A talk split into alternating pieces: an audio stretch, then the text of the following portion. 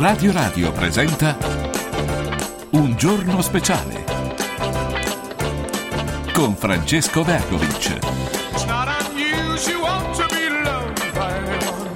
Buongiorno a tutti, bentrovati. Oggi è giovedì 8 febbraio 11, 10 minuti. Abbiamo il direttore del giornale d'Italia Marco Antonellis con noi. Marco, buongiorno. Ciao. Buongiorno a te, benvenuto, buongiorno a benvenuto. tutta la radio. Buongiorno, buongiorno, buongiorno. Marco. Allora, vogliamo iniziare dalle europee. Giancarlo anche ci sollecita, ma niente di più facile con Marco che ne ha appena scritto. Allora, riguardo anche a Ellie Schlein, la segretaria del Partito Democratico. Allora, le europee, quanto sono importanti le prossime elezioni? Ma sono importanti perché fondamentalmente sarà un sondaggio su Giorgia Meloni come capo del governo e su Ellie Line eh, come oppositrice del governo. Vedremo se sarà lei poi il capo dell'opposizione o meno. Diventano fondamentali ma perché sono un, refer- un referendum di politica interna fondamentalmente e questo è sbagliato perché poi mandiamo degli scappati di casa a Bruxelles e Bruxelles poi quando decide ci fa il mazzo, no? non tiene mai conto Uh, di quello che esprime il paese, di quello che esprime l'Italia, ma non solo per colpa di Bruxelles, anche per colpa nostra, perché mandiamo gente improponibile, gente inca- incapace, mandiamo le terze, le quarte, le quinte file, mandiamo i trombati di Roma, li mandiamo a Bruxelles e quindi poi dopo non ci possiamo aspettare niente di buono, capito? Perché poi se là non mandi una classe dirigente adeguata, ma mandi quello magari perché ha avuto il quarto d'ora di visibilità nei talk o mandi quello perché hai un debito di riconoscenza o di appartenenza,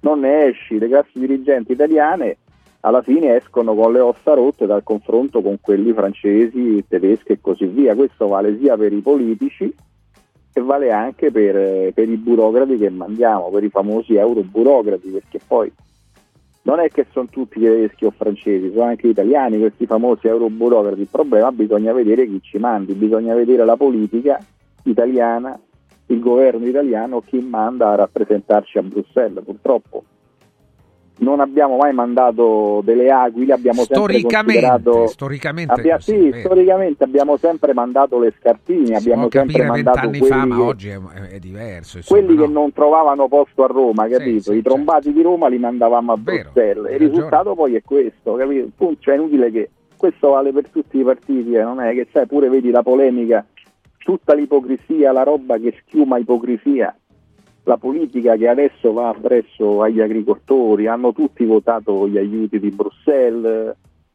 adesso fanno finta che, che stavano sulla luna, capito? Hanno, hanno governato tutti. La Lega stessa ha avuto per anni il Ministero dell'Agricoltura, adesso fanno tutti finta di niente, è tutta gente che non c'entra niente, è tutta gente che passava di lì per caso, capito? Questa è la politica che non mi piace, perché la politica, quella vera, deve assumersi le responsabilità nei confronti del paese e nei confronti anche degli agricoltori, deve dire sì, ho fatto questo ma non ho fatto quest'altro. Il paese così non cresce mai, è sempre un, eterno scaricabarile, non se ne esce. Andiamo avanti, cerchiamo di eh, fare domande a Marco, a Marco Anto- Antonellis sui fatti del giorno. Eh, ti chiedono anche di Sanremo, eh, sperperare soldi per invitare al ballo, ne abbiamo anche parlato stamattina di John Travolta, eh, ma insomma, Sì, se parliamo di economie, credo che per la RAI La sia roba un che fa ridere, ma John Travolta eh, potrebbe aver preso qualche cosa come 400.000 euro Sì, cioè, alcuni per, dicono fare anche quello, di più. per- per- per fare quello spettacolino lì. Poi bisognerà capire se c'è di mezzo una pubblicità occulta con, con le scarpe che aveva indosso, insomma, quindi voglio dire, ma diciamo che almeno se dovete invitare John Travolta, eh, insomma, fategli fare qualche cosa di minimamente dignitoso. Sto vedendo che anche Fiorello ormai ripete se stesso, è diventato ripetitivo, non, dà, non, non dà, non sta dando un valore aggiunto al Festival di Sanremo. Non ci sono idee e fa bene Amadeus a fermarsi qualche giro perché ormai la pistola è scarica, fa sempre ascolti ma va avanti così per forza di inerzia, col pilota automatico, non ci sono innovazioni vere e probabilmente serve, serve nuova linfa. Tanto voglio dire, Festival di Sanremo farebbe degli ottimi ascolti con chiunque. Eh, comunque, ecco, l'IVA probabilmente funziona, funziona sempre in questo modo e credo che eh, i numeri danno ragione a Sanremo. Sanremo non è più un festival della canzone, lo sappiamo ormai da, da tanti e tanti anni, è un uh, intrattenimento quindi probabilmente è bisognerebbe. È il Colosseo degli coraggio. antichi romani, si, si, governa, si governa, sempre, come, come, anche oggi, a distanza di 2000 anni, si governa sempre come facevano gli antichi romani, panem et circenses. Una volta c'era il Colosseo, adesso c'è il Festival di Sanremo, capito? Quindi sì, questo sì, è fondamentalmente il tema. No? E, e il panem era che gli antichi romani davano il grano, no? Alle categorie sì, più disagiate sì, e adesso magari ti fanno lo sgravio fiscale, è sempre la stessa roba, non è cambiato niente. Natale ti chiede sui trattori a Sanremo, che fine faranno questi trattori Antonellis? Eh, rischiano di non andarci sul palco di Sanremo col trattore, perché? Perché c'è un problema grosso come una casa per Giorgia Meloni, cioè rischia l'effetto boomerang, perché poi questi a differenza delle associazioni più vicine al governo, questi non li controlli, gli scappa mezza parola e ti, e ti, distruggono il governo dal palco di Sanremo, questo è il tema, cioè hanno paura di non poterli controllare, condizionare, vanno su, parlano a ruota libera e possono dire qualsiasi cosa, quindi avete visto che Amadeus e Fiorello all'inizio si erano sbilanciati, la RAI però ha fatto sempre orecchie da mercante, ma non ci hanno scritto, ma ci hanno scritto, però non abbiamo interlocutori ufficiali, insomma, sai, a Palazzo Chigi volevano fare la seguente cosa. Prima troviamo l'accordo politico con gli agricoltori, magari li invitiamo a Palazzo Chigi, ci stringiamo la mano, gli facciamo delle promesse, loro se ne stanno buoni e poi magari la sera vanno a Sanremo a dire quanto è buono il governo. Il problema è che un accordo politico tra Palazzo Chigi e, e agricoltori non è alle porte e quindi mandarli sul palco di Sanremo può essere, può rivelarsi un rischio per, per il governo e quindi molto difficilmente questa cosa si farà. Allora, sono Giorgio, scrive un ascoltatore, sono sposato con una donna moscovita. In Russia parlano molto di aerei che partono da Sigonella, anche aerei italiani, e che sorvolano la Crimea e dopo uno o due giorni gli ucraini bombardano la Crimea, anche i civili. Non le sembra che il governo dovrebbe informare la popolazione del rischio che corriamo? Beh, del rischio che corriamo, che, che c'è una guerra in atto lo sappiamo, mm, è, è, uno scenario, quello che dice l'ascoltatore, assolutamente probabile. D'altra parte Sigonella è una base NATO, stanno semplicemente facendo proprio dovere per quanto riguarda le, se, se, informare la popolazione o meno, sai, esistono anche i segreti militari, tante cose non vengono dette qui, così come tante altre non le dice Putin ai suoi di concittadini. Quindi, sai, sulle questioni militari eh, la, la, la, la, trasparenza assoluta eh, bisogna vedere che questioni vai a toccare perché parlare troppo esplicitamente potresti mettere a repentaglio proprio la sicurezza dello Stato o della popolazione che invece vorresti tutelare. Quindi so, sono temi molto delicati. Ancora un altro ascoltatore, Vittorio da Frosinone, dice: mm, eh, Caro Antonellis, lei la settimana scorsa ha detto che negli ultimi 30 anni la destra ha governato più della sinistra. I dati invece sono circa 15 anni la sinistra, circa 9 anni la destra e 4 anni di ammucchiate. Quindi? Beh, quali, quali governi hai conteggiato? Perché Berlusconi ne ha fatti 5 di governi, se non ricordo male. Prodi ne ha fatti due, poi con la sinistra puoi metterci il governo Renzi, ma il governo Renzi non è durato granché. Puoi metterci il governo Gentiloni che era più o meno un governo balneare. Io non credo che ci sia tutta questa differenza. Comunque adesso andrò anche io a verificare le date e poi, e poi vedremo. Ancora domande per Marco Antonellis. Un altro ascoltatore dice, chiede come mai Antonellis i telegiornali non parlano più degli sbarchi. Eh, indovina un po'. Mi eh, sembra che la risposta sia abbastanza facile, insomma, non è che, non è che ci vuole Norberto Bobbio per, rispondere a questa domanda, insomma, i telegiornali, soprattutto que, quelli RAI, eh, vanno a rimorchio di, di, Palazzo Chigi e vanno a rimorchio della maggioranza di governo, quindi ai ai ai. seguono un po' quella che è l'agenda, eh, sai, eh, parlare tutte le sere degli sbarchi sarebbe un pugno nell'occhio dei, dei noti leader di centrodestra, quindi credo che, eh, credo che a Viale Mazzini preferiscano eh, tutto vogliono tranne che dare fastidio a chi, a chi governa il paese, insomma, eh, la RAI ha sempre questo cordone ombelicale con, uh, con Palazzo Chigi e con la maggioranza di governo. Finché non, non tagli questo cordone ombelicale non, non, se ne uscirà mai. Insomma, ci fu anche un noto, un noto giornalista che in tempi non sospetti disse che il suo editore di riferimento era la democrazia cristiana, no? E credo che fece un'operazione di, di grande verità. Un altro ascoltatore riguardo alle domande che si pongono, Marco dice Antonelli, mi dice che ne pensa lei e cosa c'entra in un evento canoro a Sanremo, al festival, in conferenza stampa che un giornalista chieda ad Amadeus se è antifascista? Ma sì, ma quelle sono le domande provocatorie di, di Giulio Golia, se non sbaglio, no? Quindi sai, eh, Golia va lì e domanda quello che gli pare. Sì, non c'entra nulla, tanto... effettivamente non c'entra nulla, però insomma... Sì, però quelle sono le domande probabilmente... Un... Ma, è, ma, sai, oggi ormai vedi, si sono creati poi questi fenomeni da talk, questi tuttologi che, che parlano di tutto e quindi si ritiene in grado anche di, di, di, di domandare tutto a tutti. Cioè, personalmente, francamente, non mi interessa di sapere se Amadeus sia antifascista o meno, però se gliel'hanno domandato lui gli ha risposto, amen, che doveva fare? Cioè...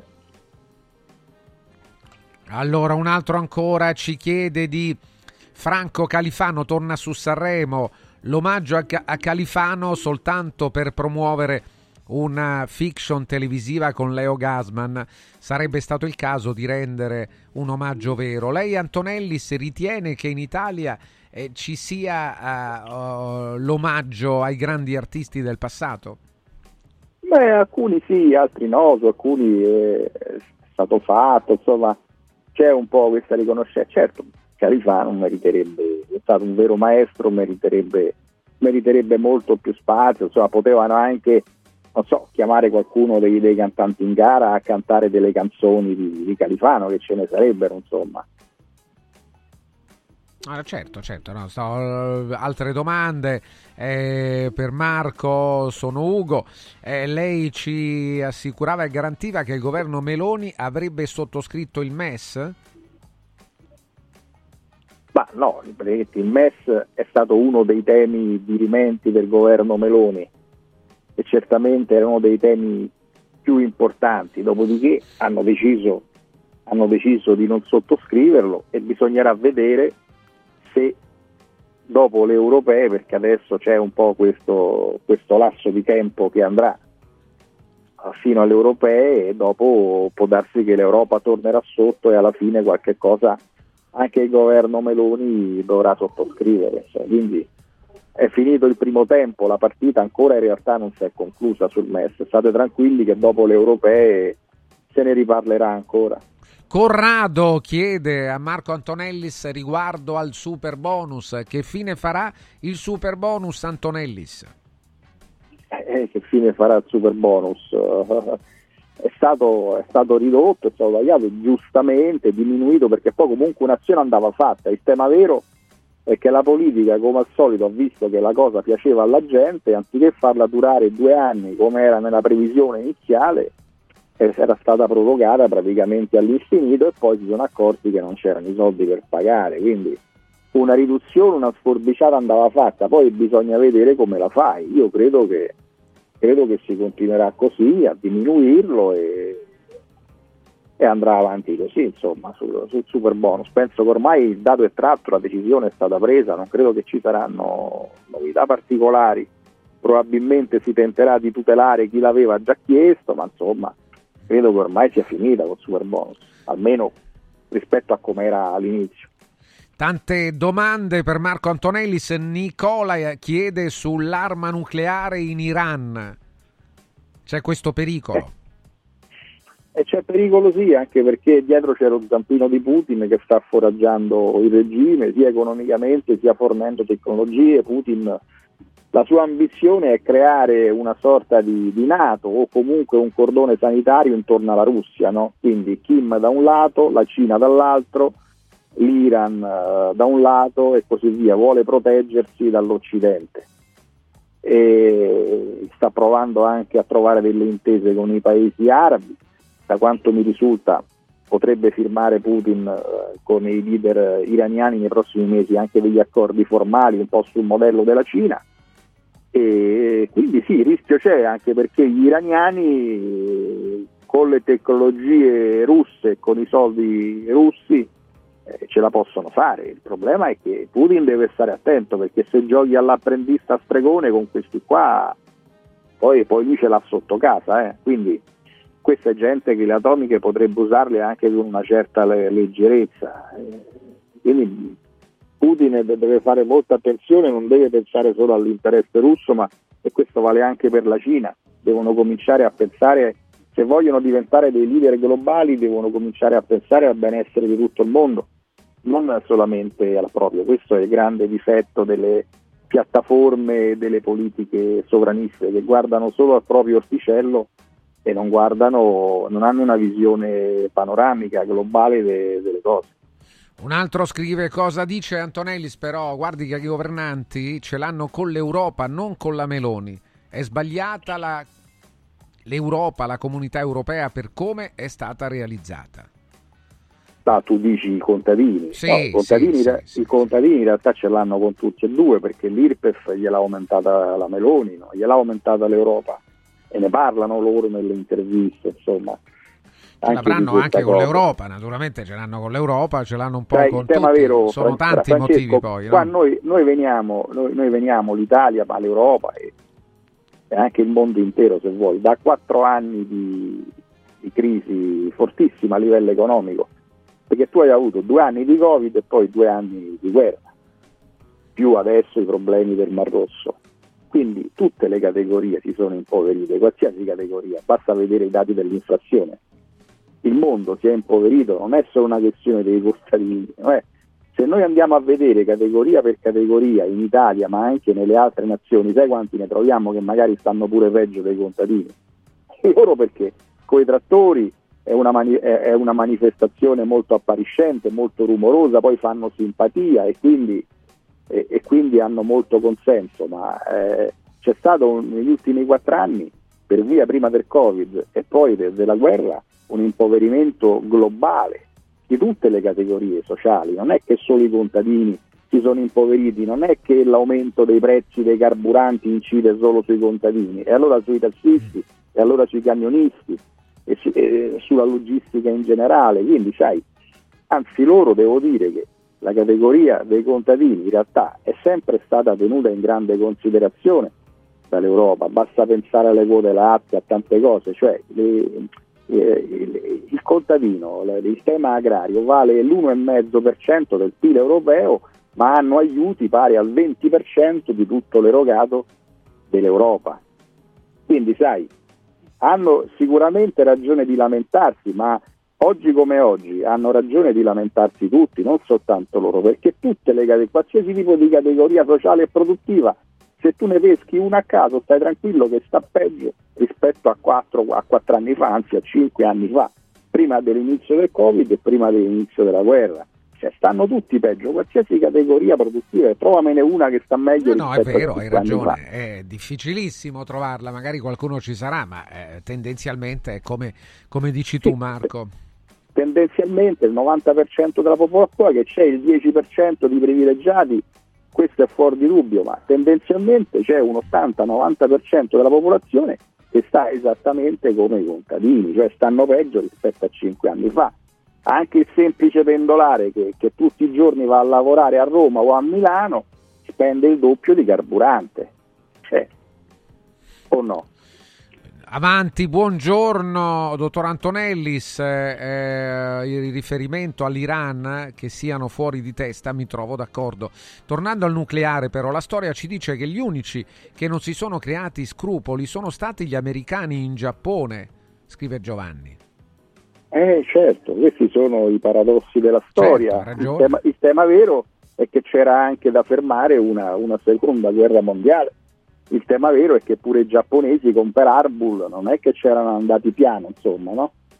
eh, si veniva da, da, quanti anni? Da diversi anni, eh, da, da, due, tre anni di nazifascismo. Poi gli americani sinceramente nemmeno volevano scendere in campo a difesa dell'Europa. Eh, Churchill ha dovuto fare di tutto per convincerli. Quindi sai, bisogna pure vedere qual era, qual era il contesto e ti dico di più, meno male che l'atomica è finita in mano agli americani perché se qualche anno prima finiva in mano a Hitler o Mussolini, non so se adesso stavamo qua a parlare. Marco Antonellis, eh, un altro ancora e ti porta lontano da questa, da questa discussione e ti porta mondo, nel mondo della caccia. La categoria dei cacciatori e secondo lei che fine dovrà fare la caccia in Italia? Secondo te? Ah, io questo, non lo so, però dal dibattito che sto seguendo probabilmente si sta aprendo un po' troppo. Io eviterei, fossi il governo, di, di eccedere. Vedo che stanno allargando gli orari, le possibilità. Insomma, eh, mi sembra che si stia dando un po' troppa corda alla lobby delle armi. Io, fra, secondo me, non se ne sente il bisogno perché eh, con queste armi di problemi già ce ne sono pure quando ce ne sono poche in giro. Io eviterei di, di allargare troppo caccia o non caccia, insomma, che poi sai lo vediamo quello che succede pure in altre nazioni dove le armi si trovano con più facilità. Marco, grazie a Marco Antonellis, è giovedì, una buona giornata per salutarci e darci appuntamento a domani. Grazie Marco Antonellis, buona giornata a te. Attenzione, attenzione perché vi parliamo di una grande promozione, la T-shirt Fit Therapy una grande richiesta da parte vostra e allora con molto piacere accogliamo la possibilità di prorogare una promozione che vi consente di acquistare le t-shirt Fit Therapy al costo di 59 euro anziché 79 euro. Fit Therapy contro i dolori muscolari e articolari cronici, artriti, artrosi, cervicalgie e lombalgie. Una volta indossata si attiva immediatamente la tecnologia Fit Therapy per un'azione antalgica sull'area lombare e dorsale. Realizzata con un tessuto termico, traspirante e ipoallergenico, è raccomandata per tutte le occasioni: lavoro, sport, tempo libero, riposo notturno non contiene farmaci e quindi non ha controindicazioni. Materiali di altissima qualità al 100% made in Italy. Efficacia garantita per almeno 300 lavaggi in lavatrice. Potete ordinarla bianca e nera della vostra taglia in base al peso e all'altezza. T-shirt Fit Therapy al costo di 59 euro anziché 79 euro. La trovate su Radio Radio Shop nella sezione Salute e Benessere, radioradioshop.it, sezione Salute e Benessere. Come sempre avete un'alternativa. Se preferite mandare un messaggio per avere qualche informazione in più o per acquistarla, mandatelo un sms o un whatsapp al 348 59 50 222 348 59 50 222. Vi parliamo anche di occhiali in cantiere e della grande promozione Porta un amico. Con l'acquisto di due occhiali da sole o da vista, il meno caro è in omaggio per voi o per chi volete voi. Due occhiali al prezzo di uno anche sulle nuovissime collezioni. E per gli amici di Frosinone c'è 1928 Limited Edition, l'occhiale ufficiale del Frosinone Calcio. 1928 esemplari. Andate a vederlo nello store di Frosinone in via dei Monti Lepini, chilometro 6 e 200. Un'idea formidabile da regalare a tutti i tifosi giallo-azzurri. Inoltre sul sito occhialincantiere.it si può prenotare una visita gratuita con l'ortottista, il contattologo oppure, se preferite, una visita specialistica. Occhiali in cantiere, Capena, Colleferro, Frosinone. Segui un giorno speciale sull'app di Radio Radio. Diego, uno di questi giorni vorrei venire da Occhiali in Cantiere. Ma cosa devo portare? I vecchi occhiali, una prescrizione, che cosa? C'è solo una cosa che devi fare. Porta un amico. Da Occhiali in Cantiere per tutto il mese di febbraio vieni accompagnato da un amico, scegliete due occhiali, sia da vista che da sole, e il meno caro lo avrete in omaggio. Wow! Occhiali in cantiere, qualità, convenienza e amicizia. Vediamoci da Occhiali in Cantiere, Capena, Colleferro, Frosinone. Cerco lavoro. Compra il giornale e vedi offerte di lavoro. Già fatto. E trovo concorsi statali, parastatali, comunali, provinciali, enti vari. Calma, calma. Te la do io la soluzione. Quadrifoglio Immobiliare cerca giovani da avviare alla carriera di agente immobiliare. Fidati, è una cosa seria. Quadrifoglio Immobiliare è una soluzione per tutti. La soluzione fortunata. Telefono 06 273320. Ricorda 06 273320. Devo stampare i miei nuovi bigliettini da visita. Pressup.it Devo stampare il catalogo per la mia azienda. Pressup.it Cerco uno stampatore di qualità che consegni in 24 ore. Pressup.it Se hai la partita IVA, vai su Pressup.it, fai il preventivo in tempo reale, carica il tuo file di stampa e ordina con un clic. Cosa aspetti? Prova la qualità di Pressup, il tuo stampatore online. Come vanno le cose in azienda? Ah, è tutto un caos. Poco lavoro? No, al contrario, tanto lavoro, ma poco personale specializzato, anzi zero. Noi abbiamo risolto affidandoci a Valori SPA. Selezionano i candidati più qualificati, ottimizzando tempi e risorse. Se sei un candidato in cerca di occupazione o un'azienda in cerca di professionisti, scegli Valori SPA, Agenzia per il lavoro e la consulenza. 06 62 27 90 54 o valorispa.it.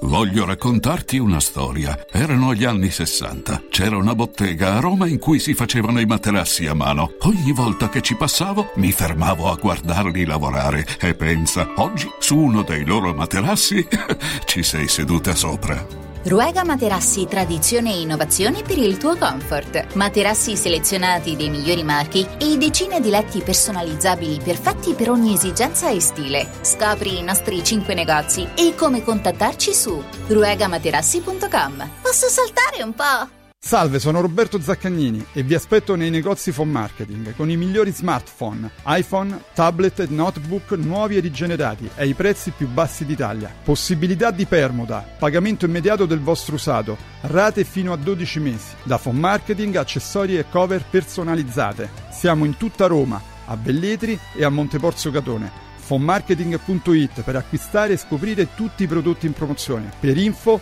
377 289 4183. Da importanti ricerche scientifiche nasce SIRT 500 Plus, l'integratore che stimola la produzione di sirtuine, le proteine della longevità naturalmente presenti nel nostro organismo che rallentano l'invecchiamento cellulare e hanno la capacità di intervenire sul metabolismo. Vuoi rallentare anche tu l'invecchiamento? Recuperare energia, dormire meglio, diminuire lo stress? SIRT 500 Plus è la soluzione. SIRT 500 Plus, una marcia in più per il tuo metabolismo. Scoprilo su radioradioshop.it. Sabato 10 e domenica 11 Open Weekend da Valentino concessionaria Volkswagen. Vieni a scoprire la gamma Edition Plus. Polo, Taigo, T-Cross, T-Rock, nuova Tiguan e tutte le elettriche con una ricchissima dotazione inclusa con vantaggi fino a 8.800 euro. E su 1000 auto usato certificato incentivi fino a 2.000 euro e supervalutazione permuta. Valentino concessionaria Volkswagen. 10 e 11 Open Weekend in via Tiburtina 1097, via Prenestina 911, via Tuscolana 1233, via Paesiello e Largo Lanciani. ValentinoAutomobili.it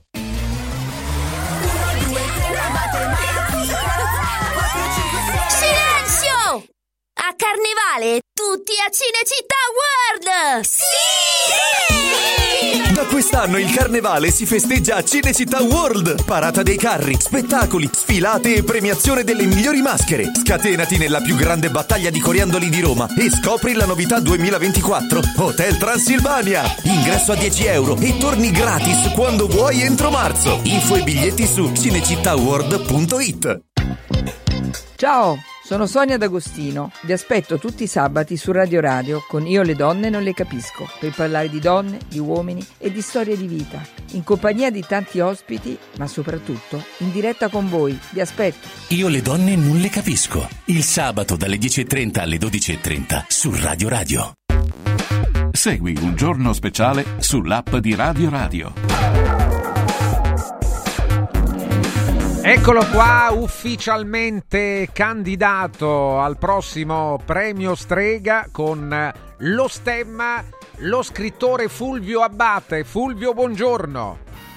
Buongiorno Caro Fulvio, benvenuto. Buongiorno. Stavo buongiorno. scrivendo un articolo per Sì. Huffington Sì. sul vincitore morale del Festival di Sanremo, che in realtà è anche il vero vincitore. E chi è, scusa? Vuoi che ti dica il nome? Eh beh, Di- eh, di- va- quello è lo scoop.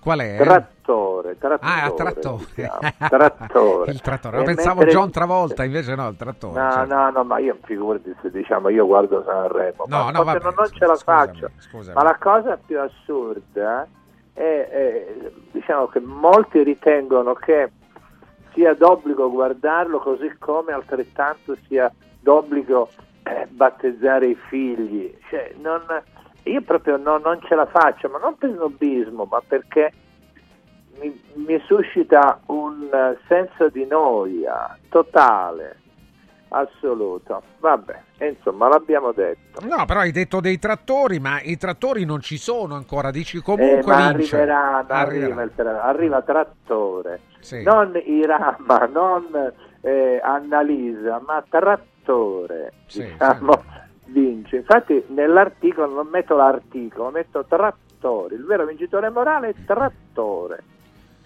Ecco. Vabbè, tutto qua. È già, è già Eh, qualcosa. Il, il trattore. Non ti ho convinto. No, no, no, mi hai convinto. No, no, mi hai convinto. Volevi no, che ti dicessi, sai, mi sono, eh, ho goduto, mi sono masturbato vedendo Sanremo. No, no, no, no.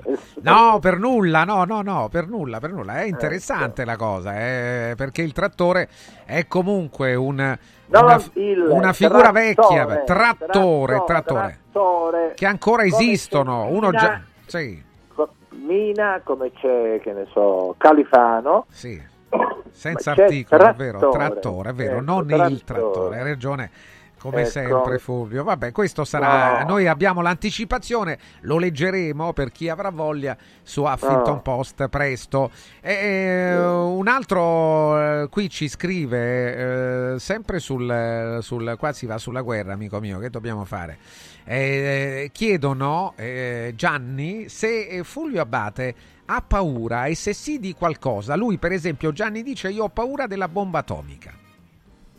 No, la bomba atomica non mi fa paura, ma diciamo io mi sento dominato da- da- da- dalle paure, ho paura di, di- di tutto, insomma. E per cosa? Se, Eh. se puoi dirlo, lo chiede E devo avere avuto dei traumi da bambino, forse mi mettevano dei topi feroci nel letto per non farmi dormire, che ne so, non, non so, Eh, eh, non deve essere successo qualcosa di- di- di- di- che mi ha segnato. Infatti quando andavo dall'analista, Sì. i temi principali, l'analista lacaniano, persona amabile, però diciamo non mi ha guarito, Aia. i temi erano Essere due. abile ma inefficace, insomma, Ho diciamo. capito, però non sono andato tantissimo. Eh, I temi erano due, la paura e il luogo, ossia perché ogni mio gesto è dominato dalla paura e qual è il mio luogo esatto. E forse questo dove mi trovo adesso, qui in famiglia, o piuttosto preferirei sposarmi con un- un- una transessuale congolese e stare diciamo, diciamo abbracciato al suo pisello. Queste sono le domande. Questo. Eh, quando c'è Fulvio sono non pochi quelli che eh, chiedono eh, sul cinema, sugli attori del cinema, eh, chiedo a Fulvio se conosce un'ex attrice attiva negli anni 70, Livia Cerini, moglie dello scrittore Umberto Simonetta. Ma stai scherzando? Ma io ho- ho- a un certo punto ho fatto proprio un post perché negli anni 70, tardi anni 70, Livia Cerini, che aveva dei grandi occhi e una bella frangetta, una sorta di bellezza lievemente ipertiroidea, Sì. Livia Cerini mise in scena un- una pièce che si intitolava Sta per arrivare la rivoluzione, io non ho nulla da mettermi. Ma che fine abbia fatto poi nel tempo Livia Cerini, che si chiama come mia cugina, ecco, questo non lo sappiamo. Così come non sappiamo più nulla di Silvia Dionisio. Ah, che sì, sì, lei la conosco anche- anch'io, sì, sì, sì. Ecco, lo ha fatto, fa quella parte nel- in Amici miei, la ragazzina con cui si ritrova ad avere una relazione sessuale con Tognazzi, Ignazzi sì, sì. e lei dice guarda non è il caso di continuare Sì, e poi dice ci vediamo domani merdaiolo a che ora? alle, Eh, alle certo. 8 lui, lui dice no alle 8 ho un pignoramento Che Ecco. roba, ragazzi. Anche Che nel caso roba. della Cerini, sono andato a vedere adesso, Eh. che ha interpretato un ruolo in C'eravamo tanto amati, un altro film eh, monumentale della nostra eh, storia Sì, io, io sono, cinematografica. sono stato molto amico di Ettore Scola, però devo dire la verità, diciamo, mh, non sono mai riuscito ad aderire pienamente, avendo un'idea diciamo, più aristocratica dell'intrattenimento cinematografico, a, a questa sua vocazione diciamo, molto popolare.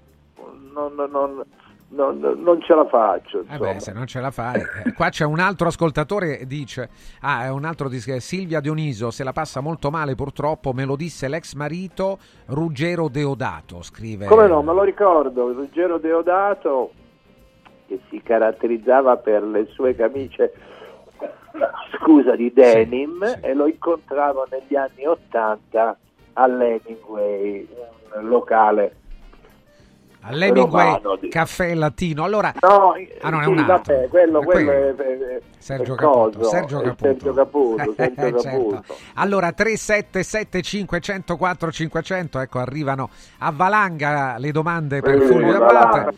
Questa io non, non ricordo, però l'ascoltatore Mattia dice Fulvio in un'intervista hai ammesso di essere andato a letto con un transessuale. Anch'io, Sì, anch'io vorrei provare questa esperienza. Un consiglio? No, allora, che consiglio? raccon- Se ti ra- va, ra- vacci. ra- raccontiamo, Ma guarda insomma, che roba, ragazzi. Guarda.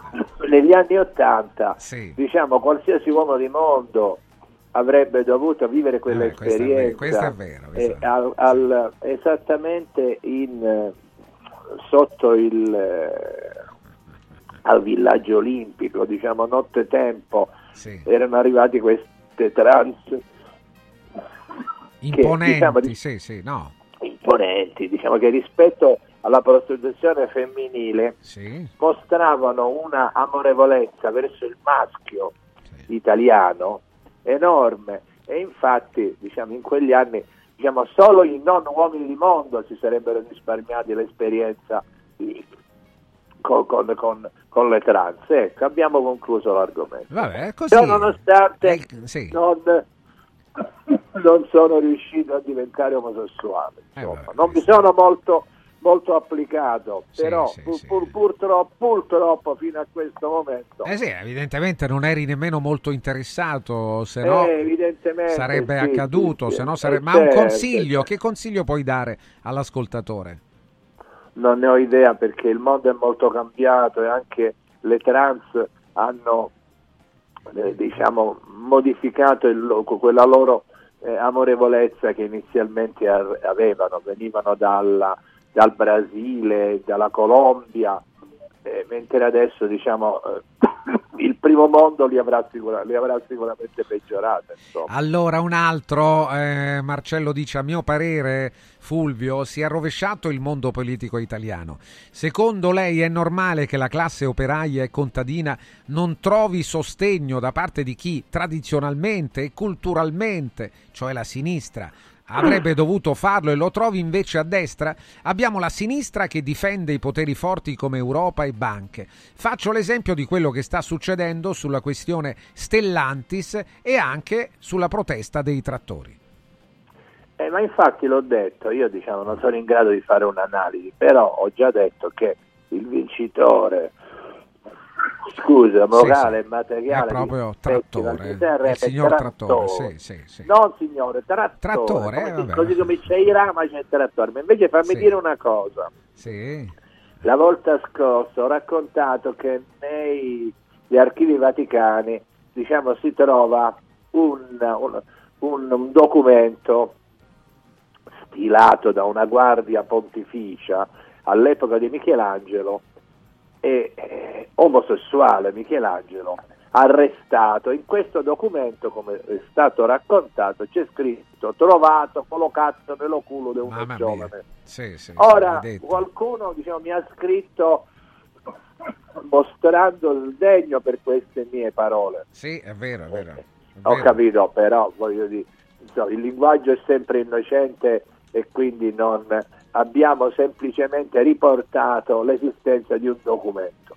Il fatto che quella guardia svizzera, o non so bene cosa fosse, si sia espresso in questo modo è un dato oggettivo. Trovato con lo cazzo nello culo di uno mia. Sì, sì, è No, ma che mamma mia! No, è un documento, un documento. Eh, È però, un documento che certe parole, no, no, Morelli, ma certe motivo? parole stonano al- così alla sintonia delle mie Ah, orecchie.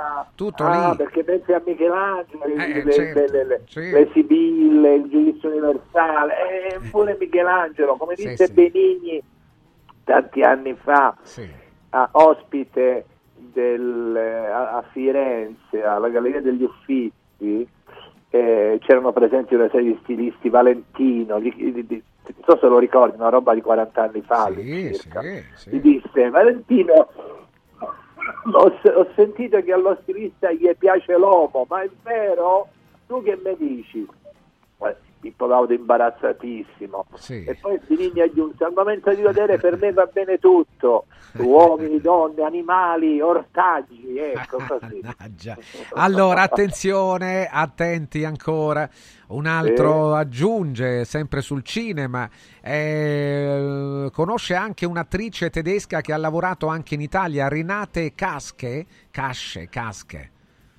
Non credo di conoscerlo Un No, altro- io non sono un esperto Non è di un esperto di cinema. cinema, però vabbè, magari conosci molte figure, anche sono così. spettatore laterali ma significative. Eh, mi permetto di dire che voler sostenere a tutti i costi che Sanremo sia noioso, Fulvio, pur riconoscendone il diritto di farlo, da chi ha fatto il Grande Fratello, programma super noioso e senza senso per eccellenza, mi sa al contrario di vero snobismo. Ma a me mi hanno riempito di soldi per fare il grande fratello. Quindi, Eh, lì diciamo, c'era un motivo, eh. e, la, e la noia sono state, diciamo, bilanciate dai galleri, bilanciate, certo, certo. Eh, quindi c'era un motivo. che mi sono arrivati. Invece, ma fra l'altro che Sanremo sia noioso, perché io non riesco a guardarlo più di tanto, lo stanno dicendo tantissimi. C'è un articolo spietato di, di- di- di Marco Molendini che trovate su, su, su Dagospia e non soltanto, sinceramente. Io non ce la faccio, cioè, così come mia figlia non è battezzata, perché non è un, un obbligo battezzare i figli, così altrettanto non è un obbligo ritenere che non che Sanremo non debba essere visto, ma che il punto è che è un altro, cioè ritenere che si, deb- che si possa anche non ritenere diciamo, significativa la visione di Sanremo. Allora, eh, per Fulvio, scrive Roberto da Torino, non, co- non è che la cosa poi cambi la vita, la sua, eh, la mia, no, però potrebbe cambiare la sua, Fulvio. Ma lei è credente? No, non sono Non è credente. credente, no, è la figlia, No, non è no. battezzata, potete immaginare, insomma, no. No, no, li- Non sei credente, ma potresti però un giorno cambiare idea o no, Fulvio? Assolutamente sì. Eh, può diciamo, se avessi diciamo, contezza Sì. dell'esistenza di un ente superiore, poi bisogna diciamo, intendersi su, su, su, su, su- su in che senso, che idea diciamo, del divino uno sceglie, nel senso che eh, l'idea del divino come dito ammonitore eh, della colpa è inaccettabile. Ci sono delle cose che ci avvicinano al divino, ad esempio, l'ho detto anche altre volte, da una parte gli animali, la loro, la loro essenza, e poi il profumo del basilico. Ecco. Ah. Ma da questo diciamo a mettermi a consegnare le mie giornate a, recitare il Padre Nostro, no, no, no, no, ce ne cocole. Non, certo, non è ancora in, questo, no, in queste condizioni. E cosa ne pensa Fulvio di Giorgione e Alessandro Barbero? Eh, non, non ho capito perché li mette insieme. Io farei un programma con loro due. No, Giorgione, Giorgio, Gio- eh, eh, Gigione, il cantante Gigione. No, ma credo. Giorgione però, Giorgione che è il, lo chef, il cuoco, Giorgione. Ah, io non lo so però nulla, chi non intende. nulla, mi manca. mi Ma manca. comunque sia l'uno che l'altro con Alessandro Barbero non credo che abbiano eh, di Barbero allora di Barbero che, che ne, che ne pensi? Beh, No, Barbero- Barbero è un grande talento, una capacità di, di- di divulgazione.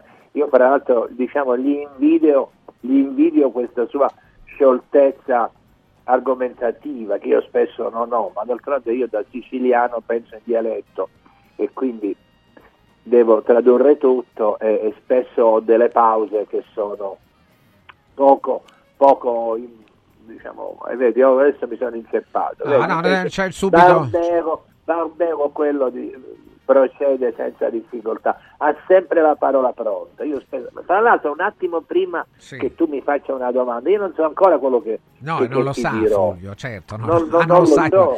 Allora, che dice Fulvio della tristissima, diatri- tristissima diatriba riguardo alla salute di Alain Delon? Triste tramonto per un divo amato in tutto il mondo. E che possiamo dire? Eh, Eh, succede Non abbiamo elementi. agli umani, succede agli umani però quello di avere all'interno Certo. della famiglia eh, Certo. così serpenti, parenti serpenti, no? Si Allora dice. ci sono va- vari figli, Ento- Anthony, poi ci sta la femmina, poi ce n'è un'altra ancora e poi c'è questa Iromi che è stata sua compagna e badante, ma non abbiamo elementi. Non possiamo giudicare. L'ultima domanda, caro Fulvio, Sì. tu credi all'ipotesi di essere stati creati e che non siamo frutto dell'evoluzione?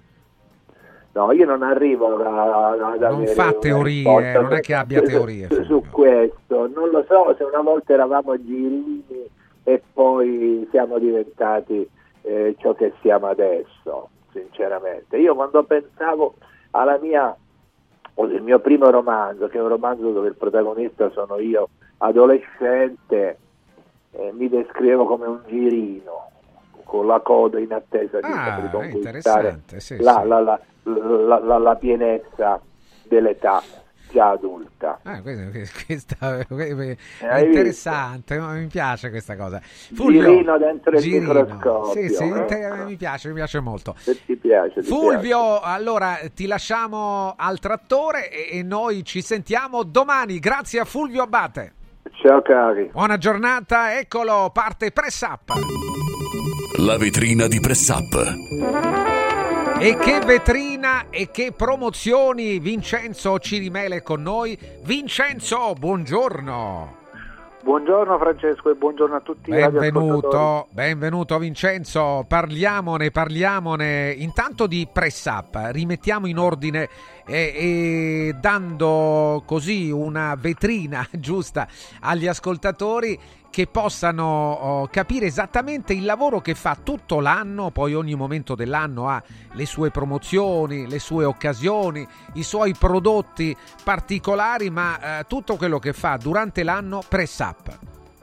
PressUp è una piattaforma online, un sito produttivo a Roma e aiuta imprenditori, anche le famiglie o studenti a stampare le proprie immagini, la propria grafica su qualsiasi supporto.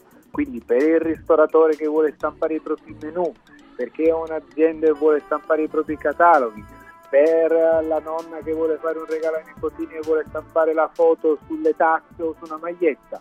Tutti questi prodotti li po- si possono ordinare su pressup.it o tramite radioradio.pressup.it. Pressup li stampa, li produce qui a Roma e li spedisce in tutto il mondo. Ovviamente Francesco, come tu dicevi, nelle varie fasi dell'anno noi cerchiamo con i nostri fornitori di dare degli sconti o delle offerte ai nostri clienti. In questo momento particolare dell'anno, visto che sono ripartite gli eventi fieristici, quindi per i professionisti che vanno in fiera abbiamo abbassato i costi dei cataloghi, dei listini, anche dei libri, che è un prodotto effettivamente di punta in press up eh, e ne stampiamo veramente tanti tanti. Cosa significa in ultimo stampare le copie? Press Up ha la tecnologia per stampare una singola copia, quindi chi vuole stampare un singolo pezzo di qualsiasi cosa fino anche a milioni di pezzi. Non è importante avere un ordine minimo, ecco, questo lo voglio ribadire. Eccolo, attenzione Vincenzo perché eh, abbiamo detto tutto anche del format. Ricordo perché quando c'è un'occasione come quella di oggi che vale per tutto febbraio e cioè i prezzi ribassati sulla stampa di libri e cataloghi, qualunque catalogo, quindi le attività, tante attività che hanno bisogno, che utilizzano normalmente dei cataloghi e beh, ah, sappiate in brossura eh, che questo è il momento migliore per farlo.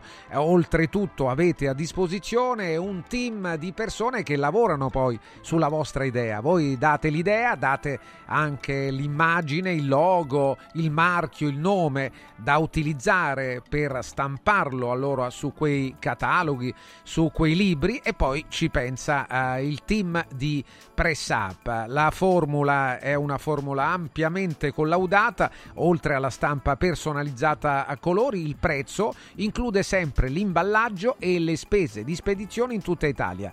Eh, quello che ordinate vi arriva a casa, in ufficio, dove volete voi. L'indirizzo eh, di destinazione eh, sarà eh, rispettato, tutto compreso, sempre tutto compreso ci sono veramente tanti prodotti, eh, Vincenzo. Proprio spendiamo un attimo solo per ricordare che andando su radioradio.pressup.it, radioradio.pressup.it, veramente si trovano, ecco lo stiamo vedendo adesso anche in tv per chi ci guarda attraverso l'applicazione o la tv, ci sono tantissime voci su cui è, vede- è possibile vedere veramente tutti i prodotti su cui è possibile stampare. Esatto Francesco, ne nomino qualcuno, i libri, cataloghi che abbiamo già detto, i bigliettini da visita, le bandiere da uh, mettere fuori da un autosalone piuttosto che da un negozio, e, le tazze, i, gli adesivi, le etichette per le bottiglie di vino o per gli alimentari, il packaging, quindi le scatole per imballare prodotti da vendere online oppure in negozio, le shopper in tela o in TNT, il tessuto non tessuto, veramente tantissimi tantissimi prodotti.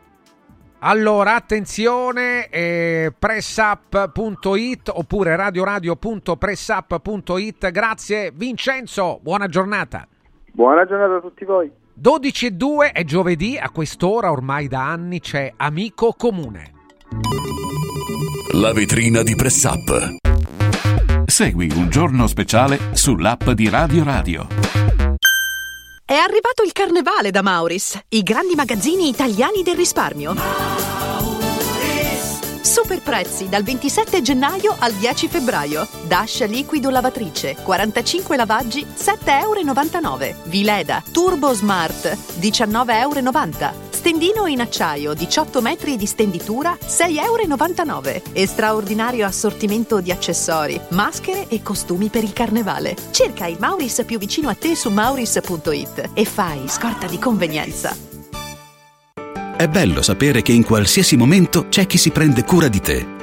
Villa Mafalda c'è sempre. Per la salute della mia famiglia mi affido a Villa Mafalda, dove è possibile eseguire tutte le prestazioni mediche di cui abbiamo bisogno 24 ore su 24, dalle visite con i migliori specialisti agli esami diagnostici fino alla chirurgia. Villa Mafalda, la tua clinica privata polispecialistica nel cuore di Roma. Villa Mafalda è in via Monte delle Gioie 5. Info e prenotazioni su villamafalda.com. Convenzionata con le maggiori compagnie assicurative. Una speciale convenzione è riservata agli ascoltatori Radio Radio. Anche quest'anno vi portiamo a casa l'oro della Sabina, l'olio nuovo extravergine di oliva Sabina DOP. Eccellenza agroalimentare del Lazio, garantito e certificato dal consorzio Sabina DOP. È possibile prenotarlo inviando un sms WhatsApp al 348 59 50 222 348 59 50 222 oppure direttamente sul sito radioradioshop.it. Sabina DOP. L'origine è protetta. Guarda! Anche qui una ravioleria dumpling bar. Ormai le trovi in tutta Italia. Entriamo, il pranzo è servito. Mmm, sono buonissimi, di qualità e pluripremiati. Eh sì, grazie al franchising 2.0 del Dumpling Bar, anch'io ho potuto aprire la mia ravioleria. È facile, completamente gratuito, include formazione dello chef Gianni Catani, rinnovo di menù periodico, scelta e addestramento del personale, pubblicità. Ho chiamato il numero 344 06 58 913 e il mio sogno si è realizzato. Chiama anche tu o vai su dumplingbar.it. Con il sistema Brick puoi costruire pareti completamente rifinite in 8 ore, con valori di isolamento acustico e di resistenza al fuoco eccezionali. Puoi realizzare architravi anche per grandi aperture in modo semplice, facile e veloce. Con il sistema di calcolo del nostro sito puoi definire le quantità e le frazioni di pannelli così da portare sul luogo di lavoro solo i materiali necessari, senza fare tagli, senza scarti, senza fare polvere, senza fare rumore. Dovete costruire una parete? Passate da noi, al punto Prefedil in via Prenestina 956 a 500 metri all'interno del GRA. Ehi, hai sentito che da Arte Arredamenti sono iniziati i saldi? Sì, e gli sconti arrivano fino al 60%. Tante cucine, camere da letto, divani, armadi e tanto altro questo mese sono scontati del 60% e in pronta consegna. Trasporto e montaggio sono gratuiti, non li paghi. Vieni nei 5 grandi punti vendita Arte di Roma e approfitta dei grandi saldi di questo mese. Cerca il punto vendita più vicino su arte.it. Arte con l'H davanti. Ti abbiamo aiutato a guidare in sicurezza ovunque tu fossi diretto. Ora ti porteremo in un futuro migliore. Carroom, l'unica concessionaria esclusiva Volvo a Roma. Carroom, al chilometro 33 e 7, carreggiata interna del GRA, uscita uffici finanziari. Da Carroom trovi anche offerte vantaggiose di noleggio e oltre alla normale manutenzione puoi fare la revisione, sostituire i pneumatici e avere un eccellente servizio di carrozzeria. Carroom, più Volvo di così. Volvo Carrum. Sportello Legale Sanità. 12 anni di giustizia ottenuta e di giusti risarcimenti alle famiglie colpite dalla mala sanità. come per danni provocati in banali interventi ortopedici o per danni o decessi provocati da mancata diagnosi di patologie tumorali. Sportello Legale Sanità. A disposizione di tutti gli italiani contro la mala sanità, senza alcun costo anticipato. 800 700 802 sportellolegalesanita.it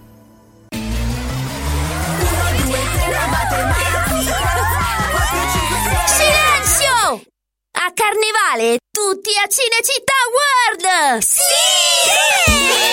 Da quest'anno il carnevale si festeggia a Cinecittà World. Parata dei carri, spettacoli, sfilate e premiazione delle migliori maschere. Scatenati nella più grande battaglia di coriandoli di Roma e scopri la novità 2024. Hotel Transilvania. Ingresso a 10 euro e torni gratis quando vuoi entro marzo. Info e biglietti su cinecittàworld.it.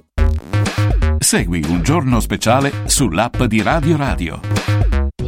Radio Radio e Anci Lazio presentano Amico Comune. La vita, le problematiche, le iniziative, la gestione dei comuni del Lazio. Parola al sindaco.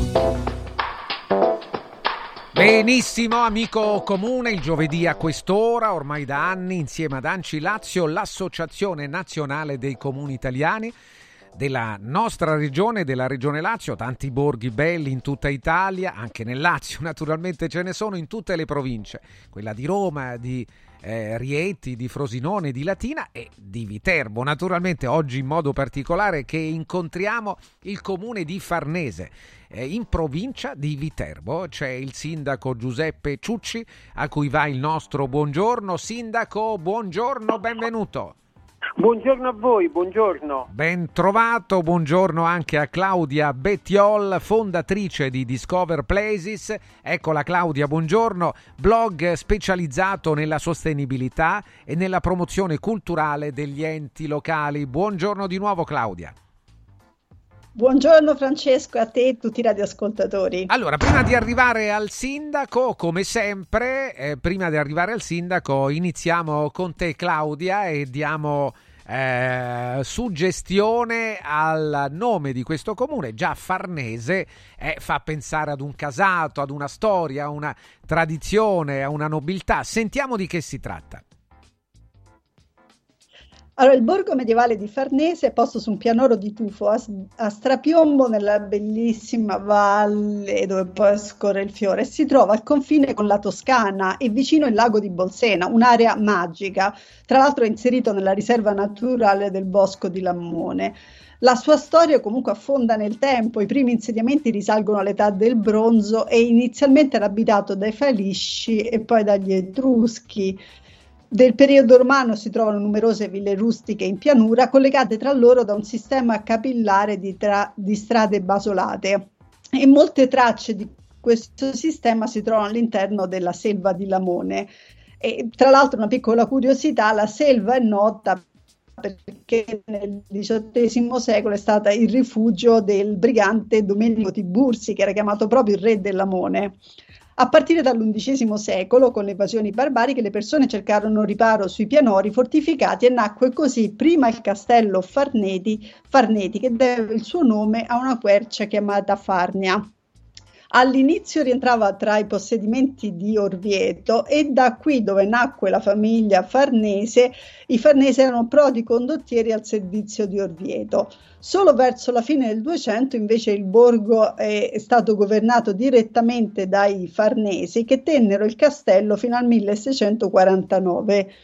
La città iniziò a crescere nel periodo periodo di splendore massimo che si ebbe proprio con il Ducato di Castro. Il Ducato di Castro ha una storia bellissima che meriterebbe di essere conosciuta di più perché era un ducato creato da Papa Paolo III Farnese per suo figlio Pierluigi. Quindi in questo periodo la Rocca venne trasformata in un palazzo ma un ducato all'interno dello Stato Pontificio era complesso, quindi alla morte del Papa poco dopo, eh, con Papa Innocenzo X venne distrutto il ducato di Castro in modo molto molto violento e Farnese entrò a far parte della diocesi di Acqua Pendente finché nel 1658 venne venduto al cardinale Chigi per debiti. Eh, questo divenne un principato, I, la famiglia Chigi ave, cercava un ruolo nobile, quindi un, uh, di potersi chiamare principi e lo hanno tenuto fino al mel, 1825 quando poi Agostino Chigi divenne proprio uh, principe di Farnese. Eh, dico soltanto per, i, per, chi ha la nostra età, Francesco, che noi tutti abbiamo un ricordo di Farnese, anche involontario, perché le prime scene del film di Pinocchio, con eh, quello di Luigi Commencini, con ehm, Nino Manfredi e con Gino Lollobrigida, sono state girate proprio a Farnese. Poi ci sono tante altre cose da dire, ma penso che il sindaco voglia uh, dare eh, la sua versione di Farnese. Sì, sì, poi ci siamo ancora, siamo ancora qui per ulteriori domande. Allora, il sindaco di Farnese, provincia di Viterbo, Giuseppe Ciucci è con noi. Allora iniziamo proprio da qui, sindaco, questa suggestione, questo impianto medievale che affascina chiunque lo visiti e poi il ricordo di una serie televisiva che abbiamo visto un po' tutti, insomma. Buongiorno a tutti di nuovo, saluto i radioascoltatori e vi ringrazio per questa opportunità che ci consente di far conoscere un po' i borghi, i piccoli centri di questa nostra bella Italia. E quindi vado a presentarvi un po' il nostro territorio, il nostro, questo piccolo borgo che si chiama Farnese, che conta circa 1500 abitanti, la cui storia è un po' segnata dal proprio nome, quindi quella della famiglia dei Farnese che qui vissero, qui si insediarono e qui fecero del, di questo borgo un uh, disegno anche urbanistico di grande pregio e di grande valore. Qui vi è la, la, la Rocca dei Farnese che fu l, la sede diciamo, della, appunto, della famiglia Farnese e all'interno di questo bel quadro naturalistico, storico e ambientale si collocano diversi siti di interesse che fanno che un eh, eh, sono un po' il pregio appunto di questo territorio. E io partirei proprio, così come diceva Claudia Pocanzi, dalla riserva naturale La Selva del Lamone, che è stata istituita nel 1994 è situata appunto nel, nel, territorio del comune di Farnese e una piccola parte nel vicino territorio del comune di Ischia di Castro. Ci troviamo eh, in questa parte a quello che è il confine con la Toscana, occupa una superficie di 2002 ettari eh, è così importante le, le, bellezze naturalistiche che qui sono conservate che nel 2005 la Selva dell'Amone è stata proposta come sito di importanza comunitaria con decreto appunto ministeriale del 2005. All'interno di questa eh, riserva naturale si trovano aree di grande importanza anche di carattere storico, come l'area archeologica di Rofalco, ovvero i resti di una fortezza che è risalente al periodo tardo-etrusco, oppure l'area archeologica di Sorgenti della Nova. Poco fa ehm, Claudia parlava eh, che diciamo, la, le, le, i primi cenni storici risalgono all'età del bronzo e qui infatti c'è questo insediamento importantissimo di Sorgenti della Nova che è un eh, insediamento villanoviano addirittura, quindi parliamo di un'epoca antichissima eh, dove vi sono proprio i resti di un, ab- di un abitato dell'età appunto del bronzo finale. All'interno sempre di Riserva Naturale Selva dell'Amone, proprio al suo confine, vi è anche la tomba del Gottimo, che è una tomba a camera etrusca, eh, e poi abbiamo una, una chicca, la chiesina di Santa Maria di Sala, sorta in epoca longobarda ed è visitabile perché nell'ultimo periodo ha avuto importanti opere di ristrutturazione e quindi vale la pena visitare questi siti di interesse che sono effettivamente molto belli. In questo panorama si colloca anche la chiesa di Sant'Anna, conosciuta anche come chiesa di Santa Maria della, della Cavarella, che fu commissionata appunto dal Consiglio Comunale di Farnese come voto a seguito di un'invasione di cavallette proprio del maggio del 1577 è risultata terminata nel 1584. Fu Mario Farnese, appunto della famiglia Farnese, a stabilire che fosse dedicata a Sant'Anna, quale ringraziamento per il felice parto di sua moglie, la duchessa Camilla Lupi di Soragna, e a commissionarla fu a, a commissionare ad Antonio Maria Panico gli affreschi che ancora oggi sono ammirabili e sono effettivamente molto ma molto belli. All'interno di questo, tra varie eh, tra i vari gioielli che noi abbiamo c'è anche il, il monastero delle Clarisse che è situato proprio all'interno del paese. Nel Cinquecento era residenza del convento dei frati minori di Farnese. In seguito alla decisione eh, di, eh, alla costrizione diciamo, di far diventare Isabella Farnese, figlia di Mario Farnese, quindi farla diventare sua monaca e fargli prendere i voti, fu tolto ai frati minori e il convento divenne da quel momento venne ad ospitare le, le monache clariste di cui è fondatrice appunto Suor Francesca Farnese, al secolo Isabella Farnese. Poi abbiamo la bellissima chiesa parrocchiale che è realizzata probabilmente nel tardo medioevo, che ospita affreschi e opere di grandissimo valore che effettivamente vale la pena vederli. La Rocca dei Farnese, che ha ospitato per intero la famiglia, eh, originariamente era la dimora del duca Mario Farnese, fu trasformata nel XIII secolo da edificio fortificato medievale a palazzo signorile, la cui elegante facciata è dominata da un imponente portale con colonne in peperino e eh, bugnature in travertino attribuito allo Smeraldi, All'interno della rocca vi sono una serie di corridoi e cortili che anticamente conducevano alle abitazioni della servitù. Oggi la Rocca dei Farnese è eh, utilizzata come abitazione de, di diversi privati, quindi è stata un po' eh, smembrata. Particolare della Rocca di Farnese è il viadotto che consentiva al Duca Farnese appunto di raggiungere i vicini giardini della selva, che era un parco all'italiana, con giardini all'italiana, che eh, ospitava appunto le passeggiate della famiglia Farnese. Eh, un eh, particolare cenno va fatto sul santuario della Madonna delle Grazie, che è un santuario a cui i farnesani sono molto legati e eh, hanno una particolare devozione nei confronti della Madonna delle Grazie, che festeggiano ogni ultima domenica di maggio. Eh, c'è una particolare eh, leggenda, diciamo, che un po' collega la, la presenza del, dell'immagine de, della Madonna delle Grazie che è realizzata su un blocco tufaceo che nel momento in cui Castro fu distrutta sembra che gli abitanti di Castro spostassero, spostarono questo frammento appunto con l'immagine della Madonna delle Grazie eh, dalla vicina città di Castro fino a raggiungere la cittadina di Farnese, ma in un determinato punto dove oggi appunto sorge il santuario della Madonna delle Grazie, sembra che i buoi non ne vollero più sentire di camminare e di andare avanti. E quindi lì si fermarono e lì fu edificata la, eh, la chiesina della Madonna delle Grazie. Chicca finale è sicuramente eh, la chiesa di Santa Maria della Neve, che è eh, la più antica che sta dimora all'interno del, del, piccolo borgo, del centro storico del comune di Farnese e all'interno vi sono delle opere di grande importanza per le quali effettivamente vale la pena visitare.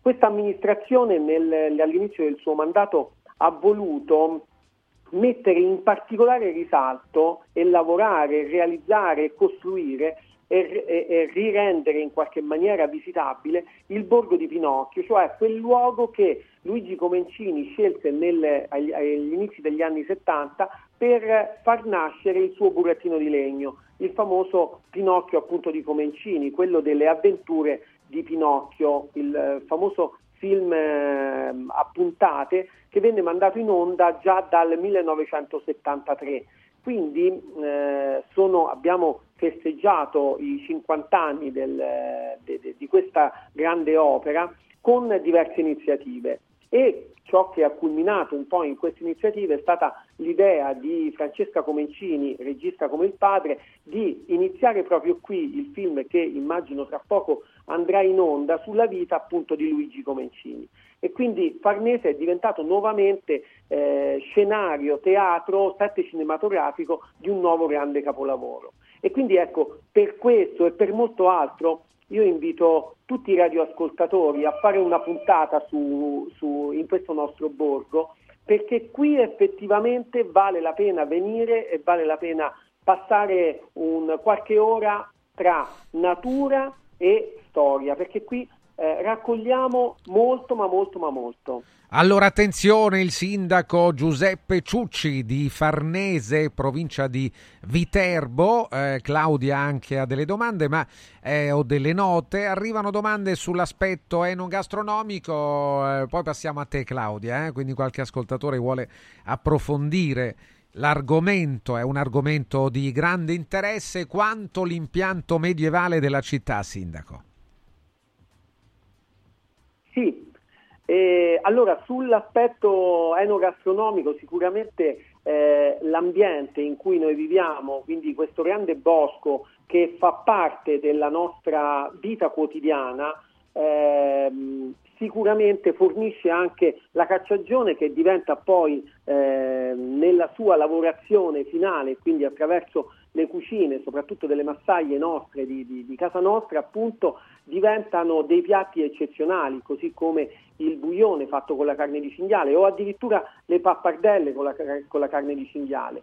Qui c'è anche una grande vocazione eh, agropastorale, quindi il formaggio che viene realizzato direttamente eh, da noi. Abbiamo realizzato da poco un ragazzo eh, che è molto volitivo, ha realizzato con idee anche carine, ha realizzato una capanna che è quella utilizzata dai pastori dell'epoca per realizzare e, e, fare il formaggio. E proprio anche questa mattina con i bambini della scuola abbiamo fatto vedere come si realizzava il formaggio, la ricotta a, a, nei tempi antichi. E quindi ecco, c'è tutto questo fermento che crea effettivamente anche una nota culinaria di grande tradizione per questo posto.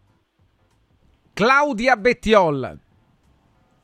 Senti Francesco, eh, pensando alle giornate di oggi, ma pensando a quel terreno, quella zona della Tuscia che è bellissima sì. e ha tutta una particolarità incredibile nella varietà di legumi, c'è una biodiversità incredibile e siccome siamo in corrispondenza della giornata mondiale dei legumi, ah. io inviterei i radioascoltatori a organizzare un viaggio nella Tuscia e magari un fine settimana nella Tuscia andando a girarla in tutte le sue particolarità e andando a assaggiare questi eh, legumi che sono veramente una eccellenza del territorio. Sindaco, eh, beh, eh, quindi c'è, c'è, poco da aggiungere, no? l'invito vale per tutti, avendo queste, eh, questo patrimonio prezioso proprio nella, nella Tuscia e lei è coinvolto a pieno. Certamente, io invito nuovamente tutti a venire perché effettivamente questo posto ha la sua unicità e la trova proprio in queste sue bellezze naturalistiche, ambientali, storiche che effettivamente sono da scoprire. E quindi veramente invito tutti a mettersi le, le, scarpe comode, venire in mezzo ai nostri boschi, venire in mezzo ai nostri piccoli vicoli e scoprire delle cose che effettivamente faranno bene al cuore, alla mente e all'anima. Grazie Sindaco, eh, l'invito lo ha mandato a tutti i nostri ascoltatori, ai suoi concittadini eh, comunque che magari lavorano fuori da Farnese e vengono nella capitale, tornano magari la fine della settimana a tornare perché un borgo del genere, come tanti borghi che abbiamo nel Lazio e in Italia, vanno vissuti per eh, rimanere così anche splendenti, significativi identitari di un territorio. Grazie al sindaco di Farnese, Giuseppe Ciucci, grazie a Claudia Bettiol, buona settimana a tutti. Radio Radio e Anci Lazio hanno presentato Amico Comune, tutto quello che c'è da sapere dai comuni del Lazio. Attenzione allo sportello legale sanità. Sportello legale sanità, sapete che da tanti anni, da 12 anni, è la massima dedizione per ottenere la giustizia e i giusti risarcimenti a favore di chi è stato colpito da casi di mala sanità. È accaduto a tanti di noi e, e i casi sono anche molti tutti diversi, noi eh, vi indichiamo qualche esempio, infezioni all'interno di strutture sanitarie, danni o decessi provocati alla nascita su bambini sani, oppure decessi provocati da mancata prescrizione di farmaci o strumenti di prevenzione delle trombosi in occasione di interventi chirurgici. Allora voi segnalate allo sportello legale sanità il vostro caso. Non dovete anticipare alcun costo. Solo in caso di successo, solo in caso di risarcimento, allora darete allo sportello legale sanità quanto pattuito per l'attività che è stata svolta, ma solo in caso di risarcimento, solo se le cose vanno a finire con il successo eh, della vostra azione. Se volete allora segnalare il vostro caso, chiamatelo lo sportello legale sanità all'800 700 802, lo ripeto, 800 700 802. Vi parlo anche di Universo Oro, un grande successo la settimana scorsa e quindi prosegue anche eh, tutta questa settimana fino a sabato 10 febbraio fino a dopodomani la Golden Week, la settimana degli affari d'oro di Universo Oro che acquista il vostro oro usato con una quotazione straordinaria di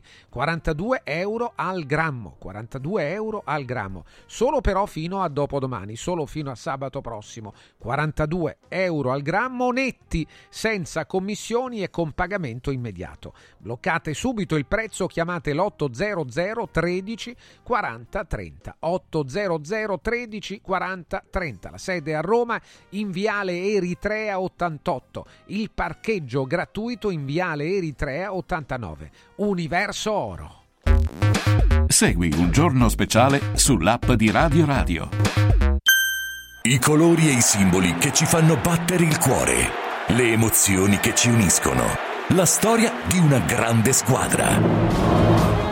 Questo in un oggetto unico ed esclusivo, un'edizione limitata e numerata. È arrivato 1928, l'occhiale ufficiale del Frosinone Calcio che celebra l'anno di fondazione della squadra. Uno degli esclusivi 1928 pezzi può essere tuo. Scopri come su www.occhialiincantiere.it o nello store di Frosinone. Vediamoci da Occhiali in Cantiere. Riscopri l'importanza e la bellezza di un sorriso sano e splendente. I dentisti di Solo Sorrisi sono a disposizione per la salute e la bellezza della tua bocca. Tecniche avanzate, nessun dolore, tempi rapidi. Solo Sorrisi, gli specialisti del sorriso.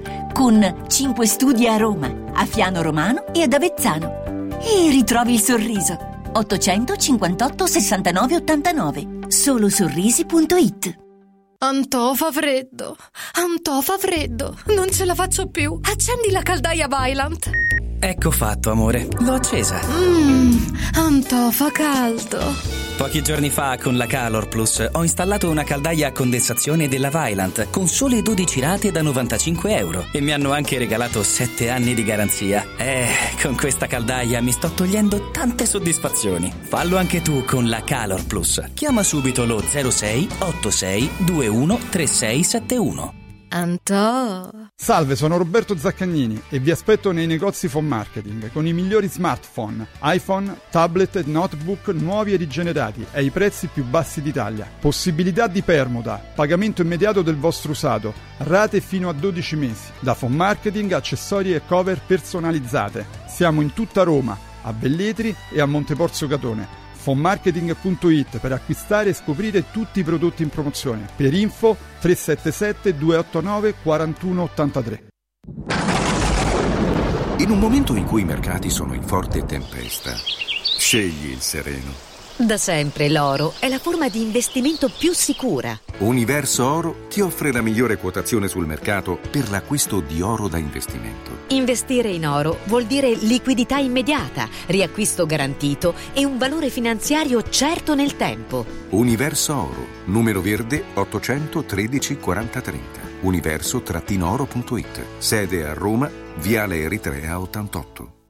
Sirt Life, azienda leader nel settore nutraceutico, presenta Lipo, il nuovo integratore testato scientificamente che agisce sulle cause biologiche dell'accumulo di grasso, stimola il metabolismo riducendo stress, zuccheri e grassi nel sangue. Scopri Lipo su radioradioshop.it e approfitta delle combinazioni Lipo più Sirt 500 Plus al prezzo speciale solo per gli ascoltatori di Radio Radio. Lipo più Sirte 500 Plus per elevare naturalmente il tuo livello di benessere. Ti abbiamo aiutato a guidare in sicurezza ovunque tu fossi diretto. Ora ti porteremo in un futuro migliore. Carroom, l'unica concessionaria esclusiva Volvo a Roma. Carroom, al chilometro 33 e 7, carreggiata interna del GRA, uscita uffici finanziari. Da Carroom trovi anche offerte vantaggiose di noleggio e oltre alla normale manutenzione puoi fare la revisione, sostituire i pneumatici e avere un eccellente servizio di carrozzeria. Carroom, più Volvo di così. Volvo Carroom. Amore, vieni qui. Guarda che meraviglia. Linee sinuose, colori naturali e che paesaggio. Ma cara, che hai fatto? Hai cambiato tutti i serramenti di casa? Certo, e sono tutti firmati Modoal, il marchio che da 40 anni emoziona per design, performance termiche, attenzione all'ambiente.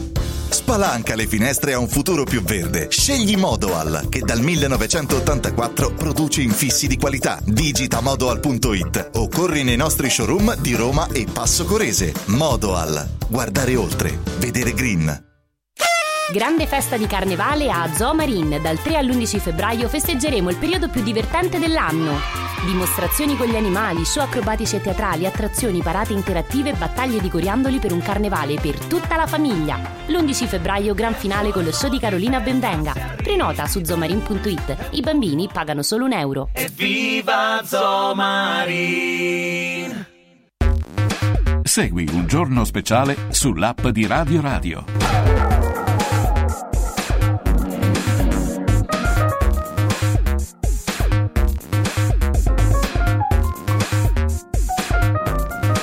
Siamo qui le 12.32 minuti, più tardi arriva Mario Tozzi, il modo è invece l'occasione oggi di rivedere, risentire Sauro Pellerucci che è con noi. Sauro, buongiorno. Buongiorno, buongiorno. a tutti, buongiorno a tutti, spero di esservi mancato almeno un po', visto che sono passati un po' di mesi. Eh sì, qualche mese che la scorsa stagione, nella scorsa, nel corso della scorsa stagione, il mercoledì, un po' più tardi, era con noi proprio a parlare di una eh, sua uh, idea eh, che è sostenuta poi dalla realtà, non è un'idea campata in aria, che esista anche il mondo di persone per bene, un mondo di persone per bene, un mondo anche affollato, Sauro. Un vero? intero mondo, un intero mondo. È sì. un intero mondo, è una idea suggestiva perché effettivamente sappiamo che nel nostro mondo invece, che è lo stesso, però nel mondo di chi ritiene che esistano soprattutto le buone notizie, le cattive notizie, che esistano soprattutto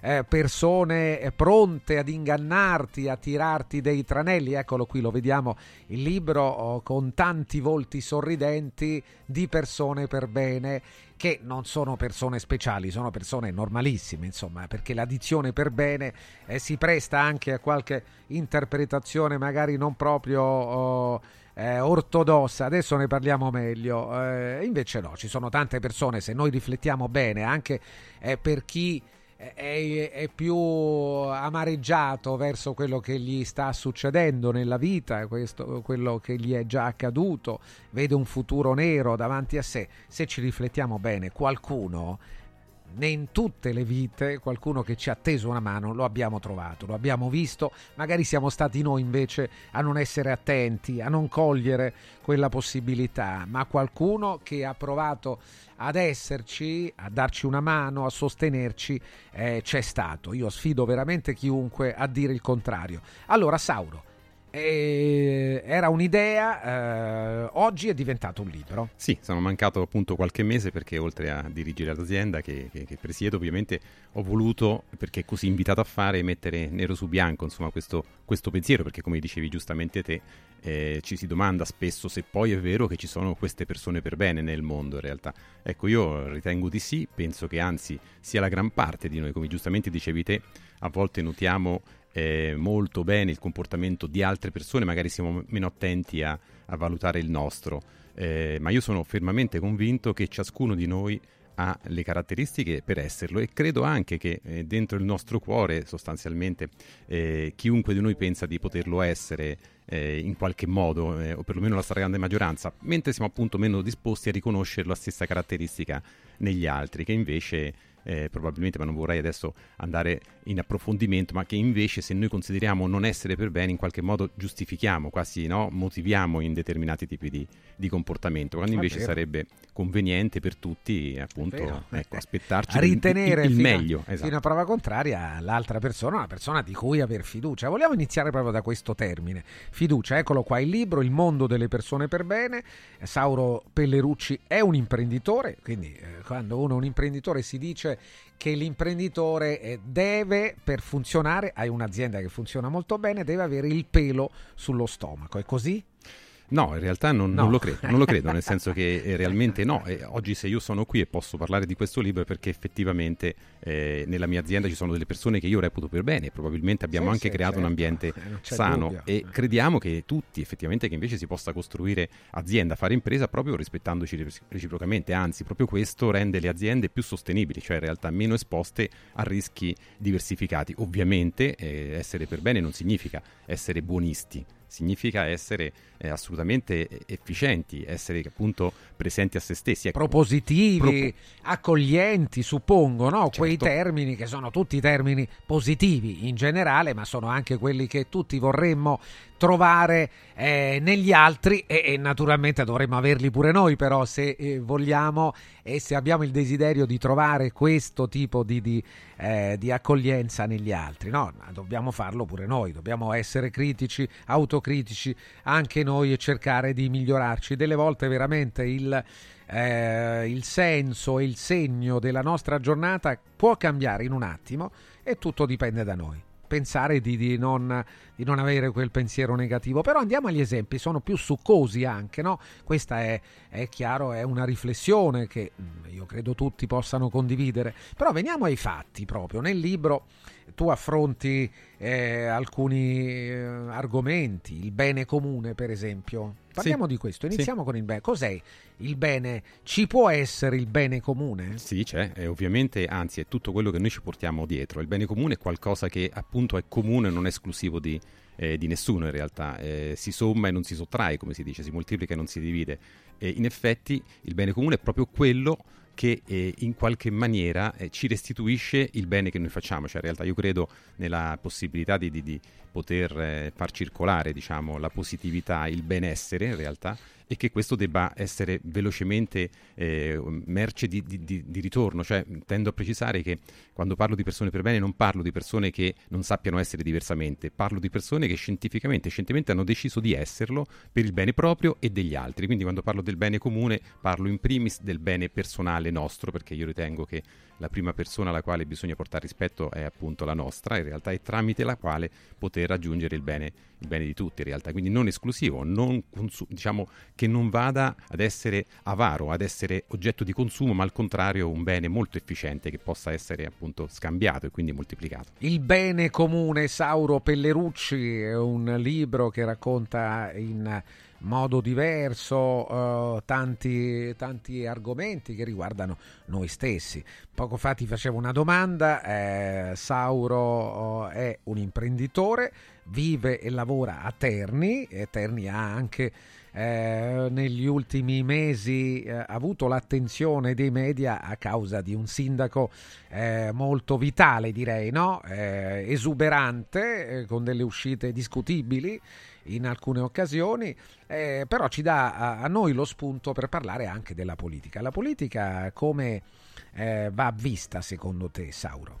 Ma secondo me la politica dovrebbe essere l'arte per eccellenza nel trovare le problematiche, ma per trovarne delle soluzioni, non per poter diciamo, eh, ribattere e rimpallarsi responsabilità, cosa che invece eh, troviamo specialmente negli ultimi anni o forse decenni sostanzialmente un certo sport abbastanza diffuso che è quello di piuttosto che risolvere problemi cercare di addossare responsabilità all'altra parte in realtà, ma credo che questo sia un percorso che non possa appunto condurre a avere soluzioni diciamo eh, nel tempo. Sembra quasi che il potere politico sia diventata quasi un testimone da passarsi in una staffetta, ma che scotta, che quindi in realtà in qualche modo si faccia diciamo quasi un dispetto null'altro. Ecco, io credo che la politica debba ritrovare una comunicazione che non sia necessariamente positiva, ma che sappia apprezzare, comprendere anche eh, quello che altri eh, fanno e magari non della nostra parte. Ecco, dovrebbe diventare meno partigiana. So bene che questo è la base della lotta politica, è proprio l'opposizione e la volontà anche di in qualche maniera dipingere a tinte fosche la, la parte opposta, ma siamo arrivati, io credo, a un,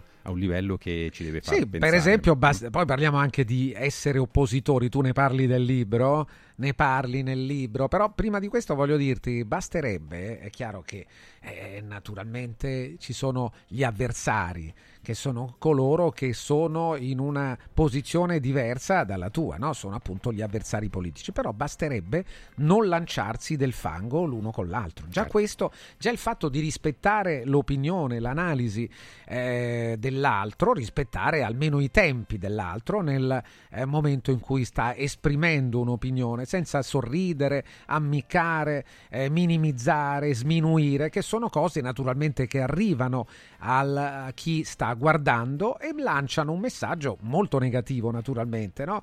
Tant'è che poi alla fine nessuno viene preso sul serio, tanto poi ricade sulla stessa persona, sono tutti così, che compie quell'atto. Parliamo di essere oppositore, ne parli nel tuo libro. Sì. Tu non sei mai un oppositore, non ti senti mai un oppositore. Ma diciamo che io ho il mio punto di vista, ma eh, di solito eh, sia in, azienda, in, azienda, ma anche quando comunque cerco di ragionare in termini eh, costruttivi e lo faccio spesso, ci, ci provo sostanzialmente, cerco di, di, di, capire quali sono le ragioni dell'altra parte oggettivamente e poi arrivare non tanto alla scaramuccia, diciamo verbale o fisica per così dire, ma arrivare alla soluzione, cioè al fine, cioè dov'è che vogliamo arrivare, qual è l'elemento che davvero ci, ci differenzia, perché se il fine, no? quindi diciamo la parte dell'obiettivo finale e ci, dist- ci, rende distanti, allora è evidente che dobbiamo forse anche opporci, no? perché comunque sia è evidente che a, delle aggressioni non ci si può difendere semplicemente a parole, ma bisogna anche in qualche maniera difendersi in maniera eh, eh, fisica anche a volte in realtà. Però ecco, bisogna capire qual è il fine che vogliamo raggiungere. Allora, partendo dal fine, molto spesso ci accorgiamo che tutte le, le differenze, i contrasti sono molto più diciamo di parte, di, di pancia, eh, non, finali- cioè, non così centrali rispetto a quello che è invece l'obiettivo che invece molto spesso i cittadini, i telespettatori, i votanti, diciamo quindi il popolo, la cittadinanza in realtà riesce a capire benissimo. A volte ecco, alcuni atteggiamenti eh, da, da, bullo in realtà vengono ad essere letti bene se c'è qualcuno che non li assume. Se invece siamo tutti, diciamo, bulli dell'altro, è chiaro che diventa la normalità. Senti, un esempio ce lo regali? Esempio di una come tante persone per bene che però hai eh, conosciuto nel corso della tua vita, della tua attività? Ma io ne ho conosciute tante, cioè in realtà io le, ne conosco quotidianamente, faccio fatica eh, diciamo, a, a, non riconoscerle di, di, persona, poi a distanza tutte diventano in qualche maniera più facilmente eh, indicabili da, dalla controparte. Io ho conosciuto sindaci che hanno eh, benestanti, eh, che hanno eh, ripianato il deficit del comune di tasca propria sostanzialmente perché l'abbia fatto eh, questo non lo so nel senso Facci che sapere nome e esatto, cognome no, beh, ma esistono, esistono nomi no, e cognomi credo io, reali eh. e persone che comunque sia fanno ma persone per bene io credo che eh, anche qui bisogna un po' smitizzare cioè persona per bene per me è anche la persona che la mattina non cerca scusa con se stessi scuse con se stessi e con gli altri va a lavorare non cerca diciamo di creare dissapori nel gruppo lavorativo quelli che comunque sia fanno la cosiddetta eh, vita normale quelli che cedono il passo all'anziano, quelli che comunque sia non, non, stono, non sono pronti ad ottenere il massimo, forse anche cedendo in realtà rispetto a quella che è la, che è la, la, la pretesa. Io credo che siamo tutti lanciati ad ottenere qualcosa in più quel qualcosa in più che poi alla fine manda il bilancio in rosso e in effetti io credo che eh, ci sia da segnalare questo senz'altro, è una, una realtà sociale, economica eh, che comunque segna rosso in molte, in molti indici in realtà, quindi questo vuol dire che qualcuno di noi, forse un po' tutti, tendiamo a, a consumare più di quanto eh, produciamo, malgrado siamo persone per bene, quindi questo è, è un altro elemento che appunto... Sì, la giornata contro lo spreco alimentare, proprio qualche giorno fa, noi eh, ne parliamo anche abitualmente, Sauro, nelle nostre trasmissioni dedicate proprio al food, all'enogastronomia, la fiducia, la, fe- la fiducia reciproca. Allora, sostia- sostanziaci questo elemento che per te è centrale. Beh sì, diciamo la fiducia reciproca è, è, dovuta, cioè nel senso che è una cosa che va in, in, incontro al, al, prossimo, questo è, è, il primo, è, il primo, aspetto. Io ritengo che eh, non eh, diciamo, destinare, non ritenere il nostro prossimo, la persona diciamo, a noi vicina, degna di fiducia, eh, non è tipico di una persona che possa ispirare fiducia. Cioè, in realtà credo che eh, sia un elemento fortemente diciamo, ostativo, no? il non riconoscere negli altri la fiducia, anche perché personale, anche perché, come dicevo, eh, cioè, non riconoscere questa competenza umana, psicologica, voglio dire, eh, de- della persona è chiaro che giusti- ne giustifica alcune, alcuni atteggiamenti, cioè l'essere, aspettarsi diciamo, con fiducia una, una positività eh, mette anche la persona che c'è di fronte di fronte a una, appunto alla, alla, volontà, alla necessità di anche rispettare. Nel momento in cui io reputo che tu sia Francesco un poco di buono, eh, te insomma voglio dire, nessuno sì, potrebbe certo. Eh, vietare diciamo, questo tipo di, di, di, di rispetto, di, aspettativa negativa. Ecco, questo è un vantaggio che credo non dobbiamo darci l'un l'altro, perché poi molto spesso ritenere di poca fiducia le altre persone giustifica anche alcuni nostri comportamenti, perché anche noi non siamo sempre persone per bene, questo lo possiamo dire sì, e ammettere. Sì. E Dip- certo, ecco, ecco. essere persone per bene è un assunto, uno lo è, ma poi non sempre si comporta, ci si comporta per bene, questo succede a tutti noi. Ecco perché è difficile trovare qualcuno che si possa eh, così togliere eh, dal coinvolgimento. Siamo tutti con, coinvolti, siamo uomini, conosciamo i nostri limiti, poi ecco proviamo a resistere. Eh, un'altra cosa che pure a me Posso dire una cosa? Sì, perché certo. solo, ovviamente solo sbagliando si riesce a, a correggersi, poi da come ci correggiamo capiamo di che, di che pasta siamo fatti, questo è un po' l'elemento che... Un altro scrive: Il problema è che dal vertice che sono divisivi, eh, lo noto come es- esperienza lavorativa. Eh, cioè, eh, spesso è proprio il vertice che manda segnali sbagliati e poi eh, tutti gli altri si adeguano. Sì, è vero, è vero, così come, eh, ma questo può succedere nelle aziende, nei gruppi, può succedere in realtà, così anche nella politica, eh, per dire, molto spesso ci si eh, capiglia anche dicendo eh, noi siamo per bene, voi no, in realtà ecco questa suddivisione tra alto e basso, destra e sinistra, eh, relativa alle persone per bene, secondo me è appunto un elemento divisivo che non fa eh, il gioco vero de- de- di chi vuole costruire qualcosa, ma lo fa parziale, perché in effetti il dividete impera, voglio dire, è una cosa che viene dal passato, in effetti, e quindi certo. diciamo che normalmente chi lo fa, secondo me, è una persona che non si sta comportando da persona per bene. E va detto in maniera chiara e va detto in maniera anche evidente che non tutti devono essere, anzi, non dovremmo più essere disposti ad accettare alcune regole del gioco che poi in, in fondo non fanno il gioco delle persone per bene, ma di chi per bene non è.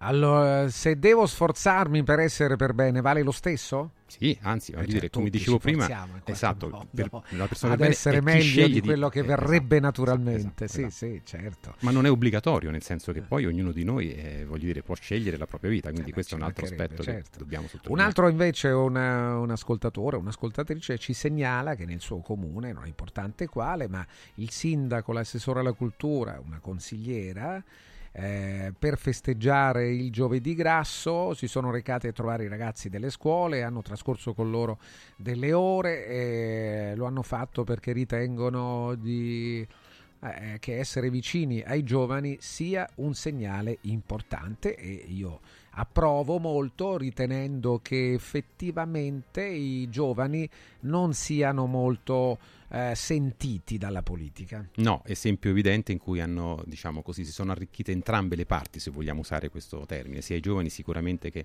eh, gli adulti.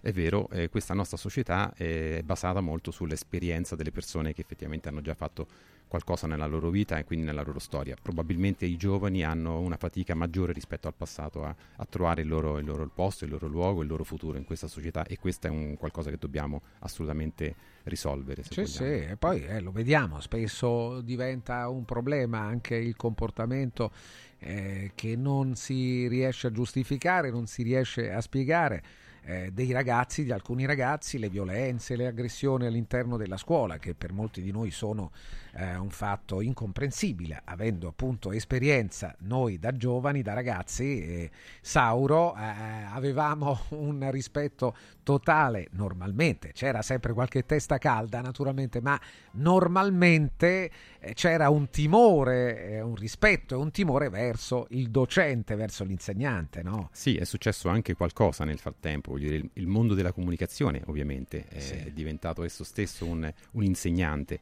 e sappiamo che eh, la, la cattiva notizia eh, rimbalza e si diffonde senza chiedere permesso, mentre la buona notizia quasi deve chiedere scusa per essere diffusa in realtà. Quindi è anche vero che i nostri giovani oggi è chiaro che hanno degli esempi che probabilmente non rappresentando la stragrande maggioranza, ma diciamo l'informazione che poi rimbalza in ogni dove, specialmente adesso con i social, sicuramente perdono di vista alcuni insegnamenti, alcuni punti fermi che ancora ci sono fortunatamente, ma che dovrebbero essere sostenuti in maniera più, eh, più continua, voglio dire la stessa famiglia, tutto quello che è effettivamente la- l'ambiente anche eh, della formazione. Si- siamo abituati tutti ad ottenere piuttosto velocemente eh, l- soddisfazione dei nostri desideri, anche noi adulti, ecco, Sì, sicuramente sì, un è così e allo stesso tempo, cioè molto velocemente, quei desideri, una volta ottenuto l'oggetto, oh, perdono di interesse. No? Da, dura, dura pochi minuti e poi quello che sembrava Ci succedeva anche da bambini. Francesco. indispensabile, certo, eh, però è un comportamento che vale per, per i bambini, Esatto. non vale eh, naturalmente per gli adulti, fa pensare ad un'esperienza che non serve, no? non, è, non è servita a nulla. Noi ti ringraziamo Sauro, Sauro. Pellerucci, Il mondo delle persone per bene, questo libro lo trovate eh, in rete eh, presso tutte le, le Alfeltrinelli, Mondadori, IBS, tutti i grandi portali che eh, hanno la possibilità di consegnarvi il libro, eh, quindi che può essere ordinato e avuto nel giro di, di un paio di giorni. Senz'altro. Grazie Sauro, a, tutti. presto. Grazie, Grazie, Sauro. a Grazie. Sauro Pellerucci, buongiorno. Il nostro buongiorno lo facciamo molto volentieri ad un'amica che torna a trovarci, è Gerardina Arianna, responsabile e assistente medico estetico del centro Salus Genovese a San Cesario. Buongiorno Gerardina, benvenuta. Buongiorno. Benvenuta, Buongiorno. benvenuta. Parliamo Grazie. di cose interessanti. eh, siamo a febbraio, naturalmente non è ancora il tempo di mettersi in t-shirt eh, sulla spiaggia, però eh, la cura del viso è importante, anche se l'estate deve ancora arrivare proprio per prepararci all'esposizione solare. Lo sappiamo molto bene che può darci dei problemi, anzi sempre di più negli anni quello che era un... eh, quella che era un'abitudine per tutti di mettersi al sole, oggi invece è una fortuna per pochi, non se lo possono permettere Vero. tutti e allora andiamoci preparati, andiamoci con una pelle che può sostenere anche l'esposizione al sole. Allora, eh, come eh, ci consiglia, che tipo di trattamento consigliate al centro Salus genovese, Gerardina? Allora, sicuramente partirei col dire che mh, per un'ottima abbronzatura, quindi per prepararci Sì. bene all'estate, c'è sicuramente bisogno di iniziare dalla base, quindi dalla pulizia.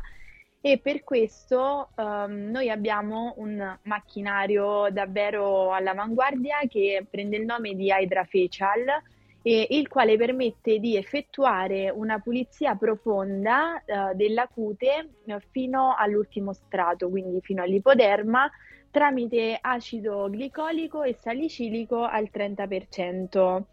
E, mm, successivamente viene fatta anche una rimozione delle impurità, ma senza premitura né tantomeno vapore, ma con eh, lo stesso manipolo dell'Hydra Facial, cambiando le testine, si può fare una microdermabrasione che ci permette non solo di fare un peeling più accentuato, ma anche di aspirare tutte le impurità che vanno a finire in una soluzione e mm, infatti le mm, mostreremo poi successivamente al paziente durante il trattamento.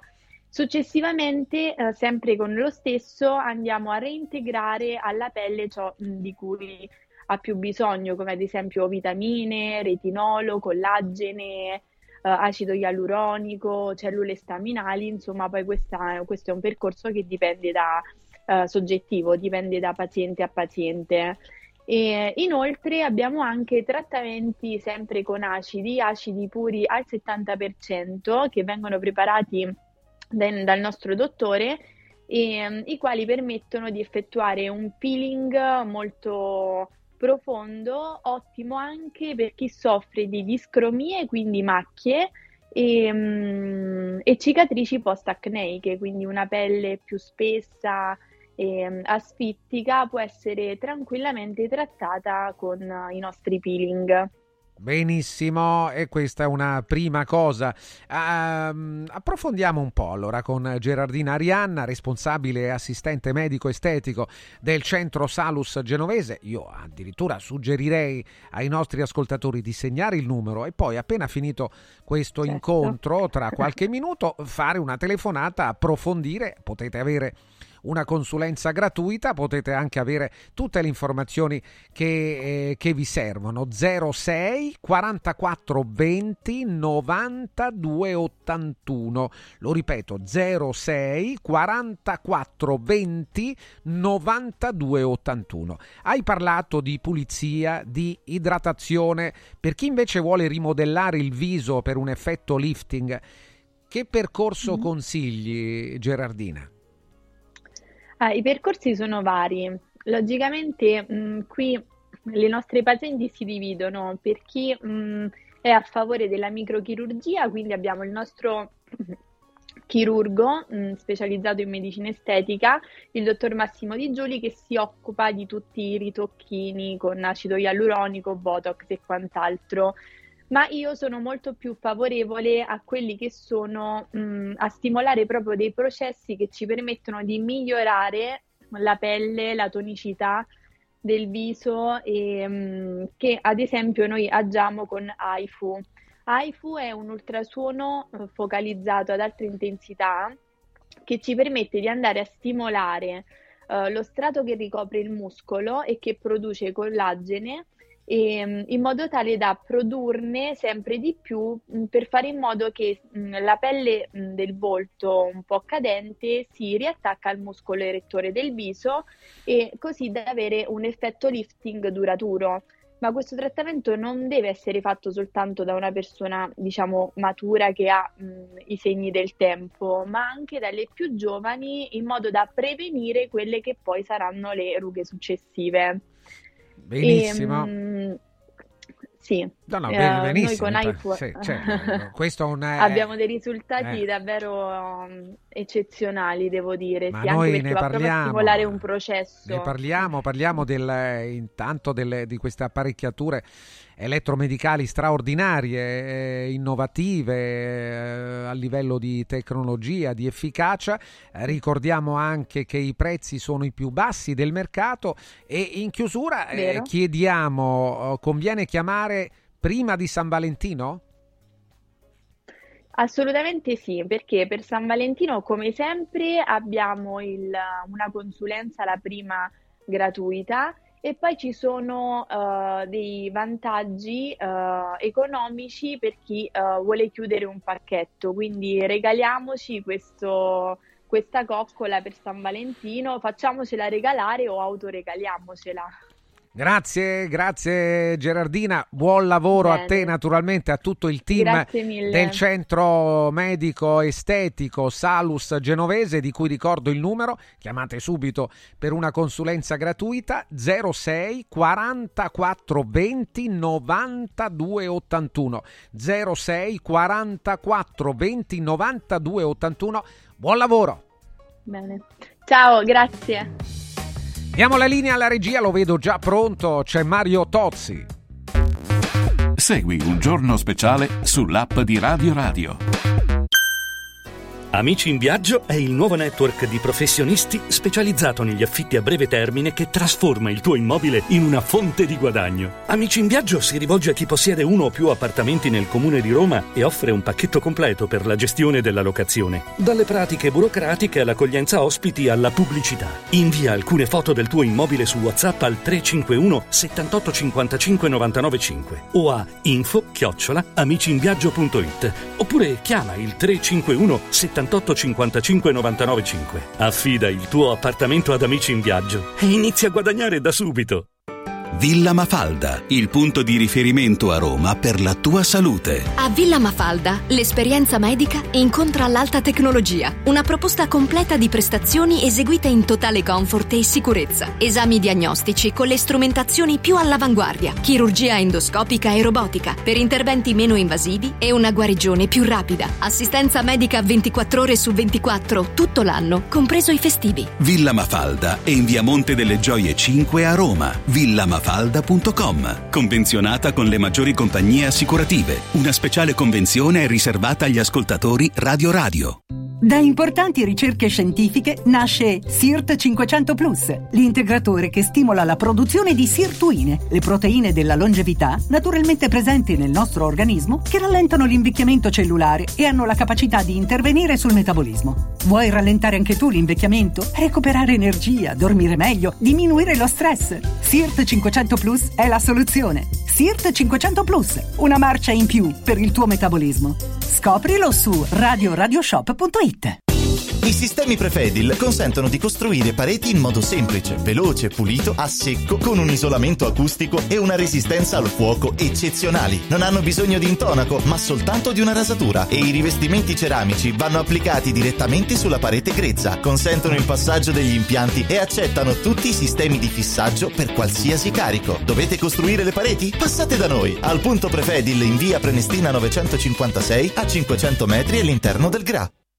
Stanca della tua vecchia cucina? È ora di cambiarla! Scopri i tanti vantaggi che Stosa Store Capena ha riservato per te e con l'acquisto di una cucina Stosa completa di elettrodomestici ricevi in regalo un buono acquisto fino a 500 euro da utilizzare da Luzzi Home Arredamenti a Borgo Quinzio, dove trovi il meglio per arredare tutti gli ambienti della casa. Stosa Store Capena ti aspetta in via Tiberina 34 anche la domenica. Stosa, molto più di una cucina. Guarda, anche qui una ravioleria dumpling bar. Ormai le trovi in tutta Italia. Entriamo, il pranzo è servito. Mmm, sono buonissimi, di qualità e pluripremiati. Eh sì, grazie al franchising 2.0 del Dumpling Bar, anch'io ho potuto aprire la mia ravioleria. È facile, completamente gratuito, include formazione dello chef Gianni Catani, rinnovo di menù periodico, scelta e addestramento del personale, pubblicità. Ho chiamato il numero 344 06 58 913 e il mio sogno si è realizzato. Chiama anche tu o vai su dumplingbar.it. Hai l'assicurazione in scadenza? Chiama Mondopolizza. I migliori prodotti assicurativi al prezzo più basso del mercato grazie agli accordi con le primarie compagnie assicurative. Assicurazioni RCA, casa, infortuni. Per professionisti, soluzioni eccezionali su misura per te.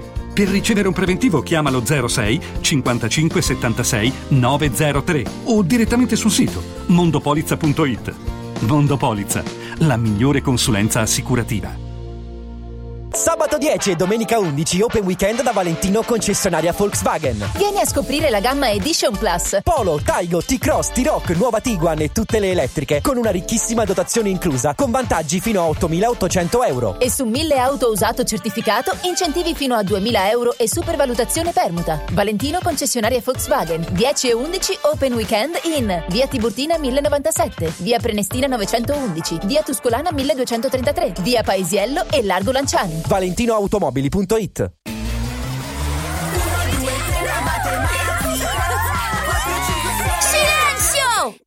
A Carnevale tutti a Cinecittà World! Sì!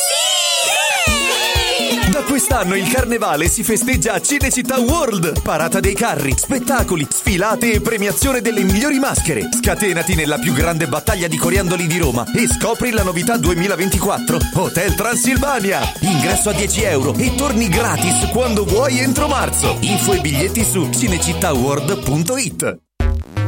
Segui un giorno speciale sull'app di Radio Radio.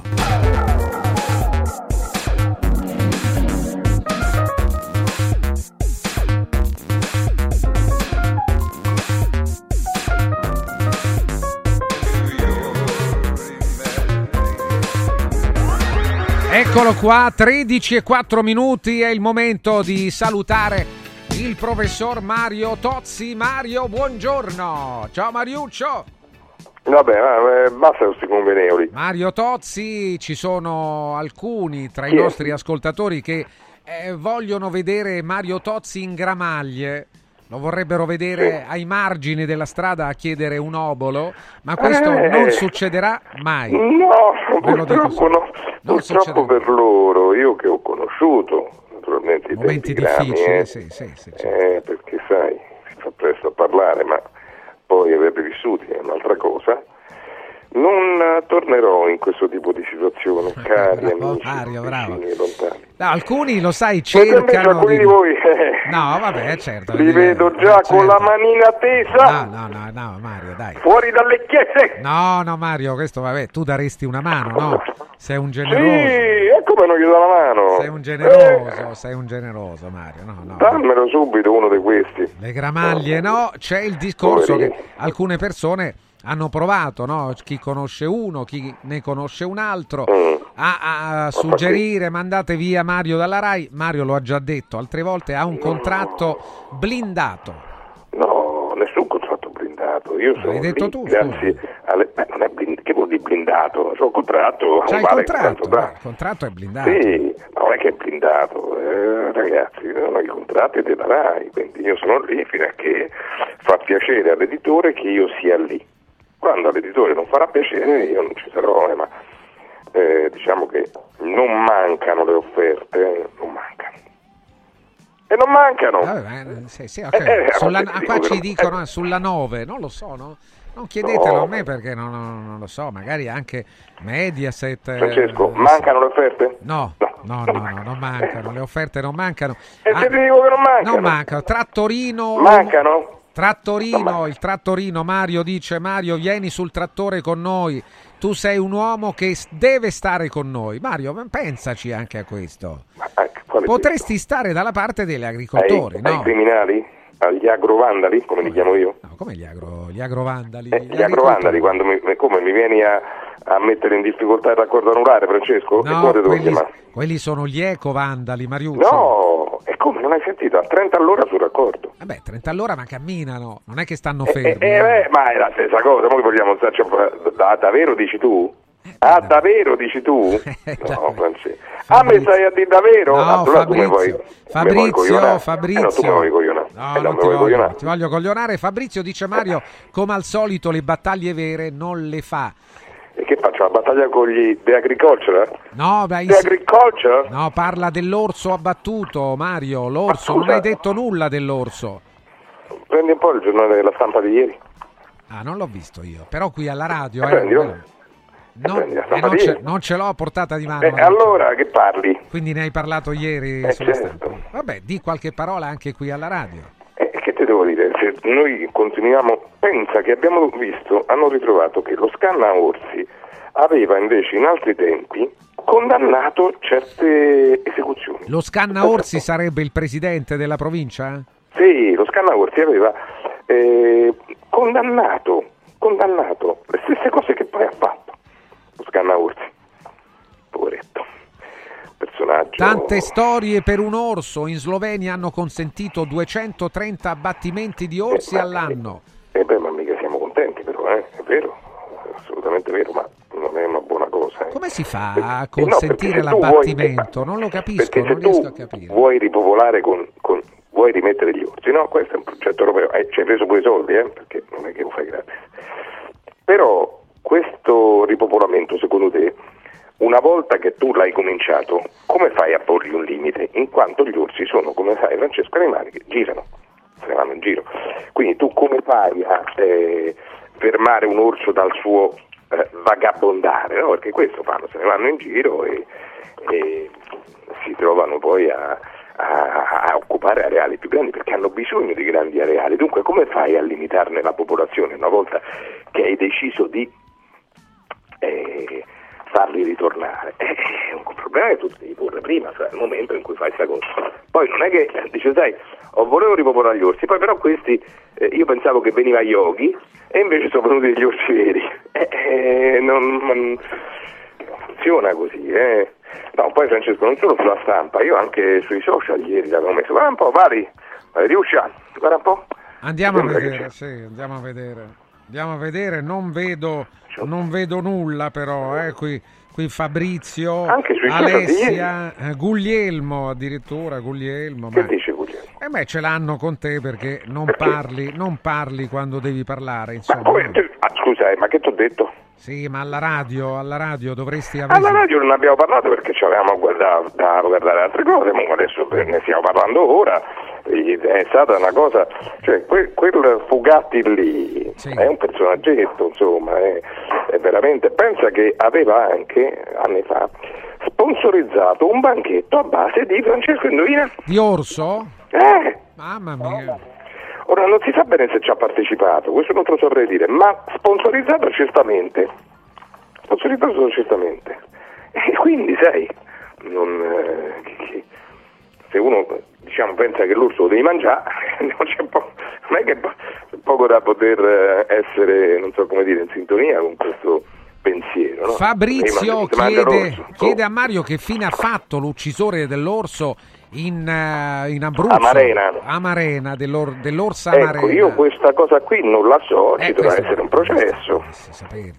Immagino che ci dovrà essere un processo, no Francesco? È quello se deve Eh, Non lo so, suppongo un di sì. processo, poi lui si è pentito, ha detto che, ma poi invece si è, guarda- si è visto che sui suoi sociali lui auspicava l'uccisione di Amarena già fino da prima, cioè era ossessionato.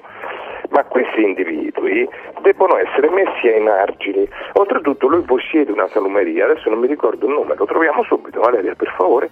Continuiamo a dire che in quella salumeria non ci si fa manco per comprare una fetta di prosciutto cotto. Direi che è la cosa migliore che possiamo fare. Sì, non che qua dice forse ha venduto l'orso in salumeria, non credo. Eh, non è che mica l'ha preso lui l'orso, l'ha No. ucciso, non è che poi se l'è portato. Ma No, siete, siete veramente incredibili. Pietro, Pietro dice Quanto attenzione che. No, l'orso è stato abbattuto, lui si è pentito però dopo, no? Eh sì, eh, Eh no, quindi ti voglio dire, si è pentito e, e il fatto che qualcosa prima, forse era ossessionato dalla paura, è possibile che l'abbia fatto per Come paura. la paura, Francesco? Lui ha ammazzato l'orsa, come ti ricorderai, che stava con i cuccioli dentro una un pezzo della sua proprietà, adesso non, non ti so dire esattamente quale, senza che portasse alcuna minaccia, cioè ha preso il fucile da casa, non è che c'era una minaccia dell'orsa, capito? Eh, Michele, Michele il Frascatano, puoi chiedere al professor Tozzi cosa pensa della pubblicazione su The Lancet riguardo ai danni del vaccino o nega la validità di The No, Lancet? non c'è nessuna pubblicazione sui danni del vaccino, Francesco. Non, non so a cosa si riferisce. Tutte le pubblicazioni scientifiche e i dati ci dicono che il vaccino che è stato usato, tutti i vaccini che sono stati usati, danni non ne hanno portati. Ricominciamo dalla regione Lombardia? Benissimo, regione Lombardia, 9 milioni di vaccinati, oh, sarà una statistica significativa. Questi, su questi 9 milioni hanno, fatto, hanno avuto reazioni avverse, eh, diciamo, collegabili al vaccino circa 86, 92 persone, 92 persone. Di queste 92 persone, reazione grave ce l'hanno avuta eh, il 14%, se non mi sbaglio. Di questo 14%, solo 3, purtroppo, eh, naturalmente è un dato che eh, non ci piace, ma solo 3 sono arrivati a morire. Dunque, che percentuale è? Adesso non so se avete matematici lì in, eh, in quelle parti, però insomma, percentuale, diciamo così, trascurabile. Su 166 milioni di dosi in Italia sono state 140.000 le reazioni, diciamo così, che noi riteniamo avverse, che sono state avverse. Di queste l'80% non erano gravi. Poi se tu lo vuoi dire che invece il vaccino fa male, eh, me lo devi testimoniare con dei dati, ma non ci sono dati che ci dicono questo, non ci sono. Quindi eh, continuare a, insufflare su questa cosa se- serve molto poco. Il vaccino è un presidio farmacologico, ma non un farmaco in senso stretto, è un allenamento del sistema immunitario, ho detto tante volte, che ha le sue naturalmente controindicazioni come tutti quanti i, i presidi che vengono eh, incorporati, ma non eh, significative in nessun senso. Poi chi ci ha avuto la reazione proprio, eh, quello naturalmente uno se ne dispiace molto, non è che dice sai, eh, è chiaro che dispiace, però Certo, cioè, no, cioè, direi. non è, non è quello che dice, sai, ho visto che sono morte centinaia di persone, cioè avessi questi dati qui, eh, avresti qualche motivo per così preoccuparti, cioè, ma non ci sono stati questi dati, non- non- questi sono i dati ufficiali, poi se qualcuno invece dice no, non sono veri, eh, deve, deve produrre degli altri dati. E io non, ho visto produzione di altri dati, tu l'hai vista? No, non l'ho vista, eh, Mario, non l'ho vista. È stato Eh, prodotto? Tozzi, lei rimane in Rai fino a quando una certa politica, non ultima di certo sindacato, avrà interesse a tenerlo. Sappiamo come No, funzionano i miei amore, i meri no. interessi di partito. Amore mio, no! Ma perché Io ti- sono ti- in ti- Rai dal 1996, 94, governava Berlusconi. Sono passate tante eh, maggioranze politiche diverse e io non sono iscritto ad alcun sindacato. Qui ce la- no.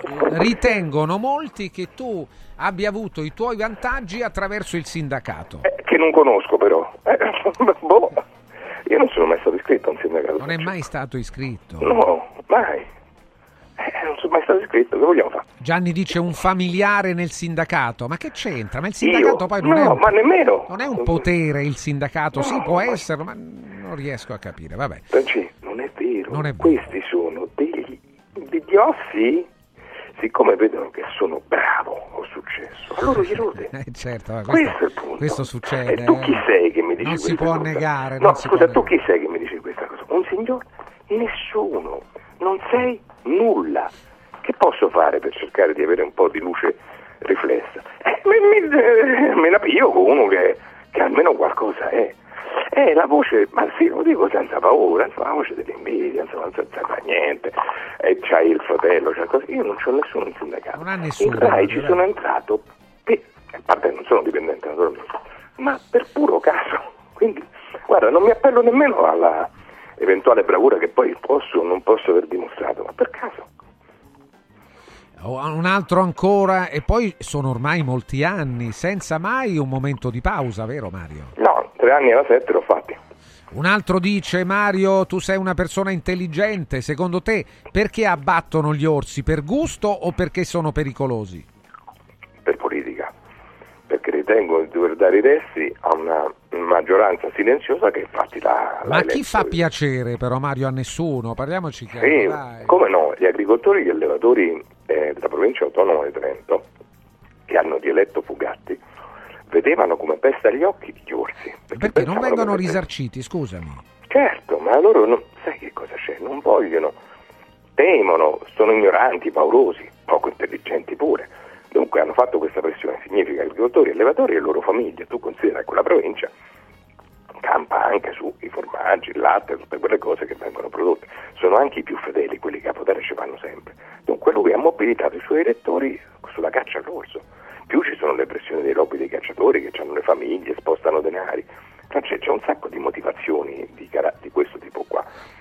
Mm, eh, adesso che tu decida che un orso è M90, come scrivo nell'articolo che tu non hai visto, ma abbia avuto credo 12 avvicinamenti ai centri abitati e 3 inseguimenti intenzionali a persone, senza aver mai, non dico ferito, ma minacciato nessuno. Eh, ma perché tu lo definisci problematico? Ha fatto l'orso.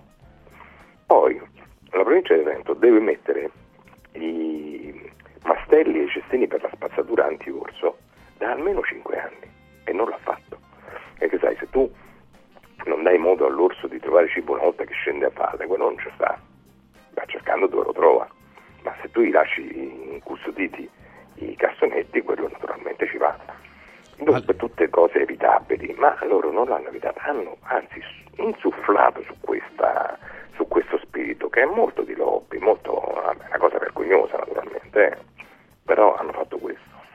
Non c'è molto, molti sono d'accordo. Bruno Angelini ti assumerebbe all'ATAC, eh, dice. Eh, L'ATAC? Vabbè, ma l'ATAC è un ruolo naturalmente dirigenziale. Un altro dice: Ma che fai in Rai e via, ve lasciamo perdere. Come Eh, Nicola faccio? lo, lo sente, lavoro, fa il suo programma, lo sapete molto bene. No, no? mica uno solo, fatti Fa i suoi programmi, è consulente, E lo anzi chiamano. rilanceremo pure. Sì. Un altro dice: Ma li ha solo lui quei dati? Euromomo No, è il portale europeo di monitoraggio che, se lo guardi bene, eh, eh, ti dice le cose come stanno. Eh, eh, ma io ho guardato bene, quei dati, i dati con cui fanno il portale europeo di monitoraggio sono quelli che vengono dalle regioni e dalle nazioni. Ecco, che pensi- l'ascoltatore con che cosa pensa che lo fanno? Vedi, adesso ti spiego perché questo ascoltatore è un cretino, te lo spiego. Secondo lui c'è un organismo fuori dalle- dagli istituti per il farmaco, dagli istituti superiori di sanità dei vari paesi, che raccoglie dati, non si sa come perché si vede come potrebbe raccoglierli, fai conto in Islanda o invece in Italia, che testimoniano che i dati italiani non sono veri. Questo sta dicendo, no? Dicono altro. No, non dicono altro, perché questo organismo, qualsiasi organismo, i dati che raccoglie li prende dai vari paesi e i vari paesi li fanno con l'Istituto Superiore di Sanità e con l'Agenzia per il Farmaco e li fanno su una statistica sanitaria che si fa comune per comune, regione per regione.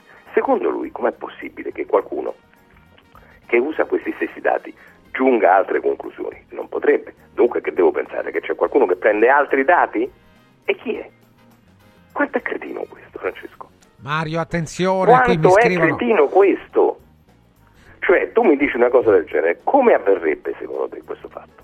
C'è un organismo sovranazionale, però non legato all'OMS, perché quella si vede come il fumo agli occhi, che ha raccolto per conto suo dei dati. Come ha fatto? Non lo sappiamo.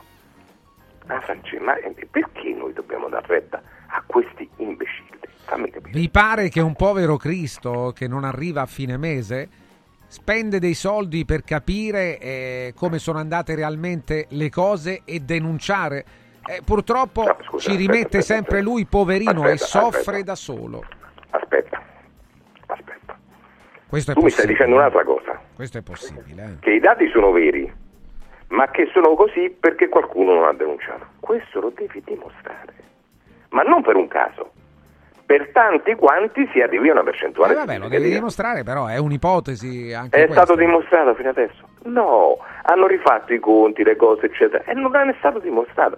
Quindi di che cosa parliamo? Ma dice come certo, siete? fra dieci anni qualcuno sarà morto, tu dici, oh, sì, quello è morto nel 2030, nel 2030, si era vaccinato nel 2020. Sì, ma qual è la relazione? Allora, come siete banali, uno stipendiato della RAI non, parlerà, non parlerà mai male delle malefatte dello Stato, scrive Alessandro. Ma scusa, ma io no- ne parlo volentieri male, Francesco, quante ne ho parlate male tante volte, io- ma mi dovete spiegare su queste cose dei dati. Ma questo è, con- è un convincimento Come di Mario, funziona? dai. Che cos'è? È un tuo convincimento da sempre, non Ma è che non è adesso- un convincimento, Francesco, è che così funziona il metodo. Se tu hai un dato e dici la fo- dichiari la fonte, quel dato è valido fino a che A o non viene smentito, tu mi vieni e dici no, guarda, io ho invece questi dati che vengono da... Ecco. Siccome però i dati sulle vaccinazioni, sulle, eh, sul successo, sull'insuccesso, sui casi avversi, eccetera, sono raccolti in Italia dall'Agenzia Italiana per il Farmaco e dall'Istituto Superiore di Sanità, tu mi devi dire come avresti fatto a raccogliere altri dati dai comuni, dalle regioni, dalle province, da- da- insomma da chi li dà? Come, come fai? Quelli sono che lo raccolgono. Dunque, che mi vuoi dire? Che quei dati non sono veri? Eh no, sono gli stessi per te, come per lui, come per Francesco, per chiunque riguarda. Come, come fai a sostenere una cosa del genere? Cioè, in base a quali altri dati? Ma poi questi altri dati mi dovresti dire una fonte e chi li avrebbe raccolti? Guarda che è grave questa cosa, perché i dati di statistica sanitaria lo fanno gli osservatori epidemiologici, queste cose che sono legati alle regioni e alle amministrazioni, che sono quelli dunque che hanno dato i dati all'Istituto Superiore di Sanità e all'AIFA. Questi sono i dati che vi ho raccontato, che vengono da lì e ci- chiunque lo può vedere. Tu mi dici no, non è così. Eh, quali sono i dati tuoi? Da dove vengono? Chi l'ha presi? Non sa. Mario Tozzi, eccolo qua. Eh, facciamo in questo modo, Mariuccio. Intanto, ecco, gli ascoltatori ne trovi tanti tra i nostri che invece eh, eh, dicono Mario, siamo con te. Eh, tutte le Ma- no, battaglie no, ma- ma a favore se- dell'ambiente, siamo Ma con te. ora, al di là dell'ambiente, pure i vaccini, cioè, tu dici no, guarda, io ho questa serie di dati qui, e uno lo guarda, ma non ci sono. Allora, facciamo in questo modo, ti facciamo conoscere un brano scritto da Alex. Ma c'è Sanremo, perché tu non mi, ci fai, non mi Eh fai no, parlare eccolo, eccolo, aspetta, fermo. Questo per Beh, esempio- allora, non, no, però, mo che mi fai sentire? No, di- aspetta. No. Fermo. No! La tartaruga qui. Ma scusa, ma ti risulta che Marco sì. Vittiglio scrive testi di canzoni? No, non mi risulta, no, no. Oh, c'è un autore Marco Vittiglio, devo chiedere a Marco se lui. Ah sì, eh, potrebbe anche essere, a me non risulta, ma potrebbe anche succedere. Di sicuro eh, L'ho incontrato e abbracciato qualche tempo Eh fa, beh, eh, voglio molto bene. bene a Marco. È bello questo rapporto, anche questa affettuosità, perché molti ti ritengono anaffettivo e io mm, posso dire Sì, ma non, è, non è così, non è... Ricordati Francesco che non ti ho spaccato sulla testa l'oroscopo di Branco di tre anni prima Eh, quando me l'hai certo, regalato per il mio compleanno. Io posso testimoniare, però dico quello che ritengono alcuni, io posso testimoniare il contrario. Allora, ascoltiamo insieme questa canzone, come Mario ha scritto, è una canzone commovente dedicata alle tartarughe marine. Alex Silipo insieme ad Antonio Diomede hanno scritto Mare Libero, ascoltala Mario, la commentiamo insieme all'autore tra un attimo.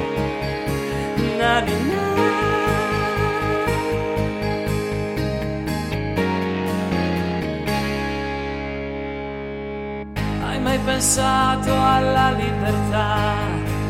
È un mare libero su cui camminare, leggero come una foglia che accarezza la spiaggia, libera da ogni barriera.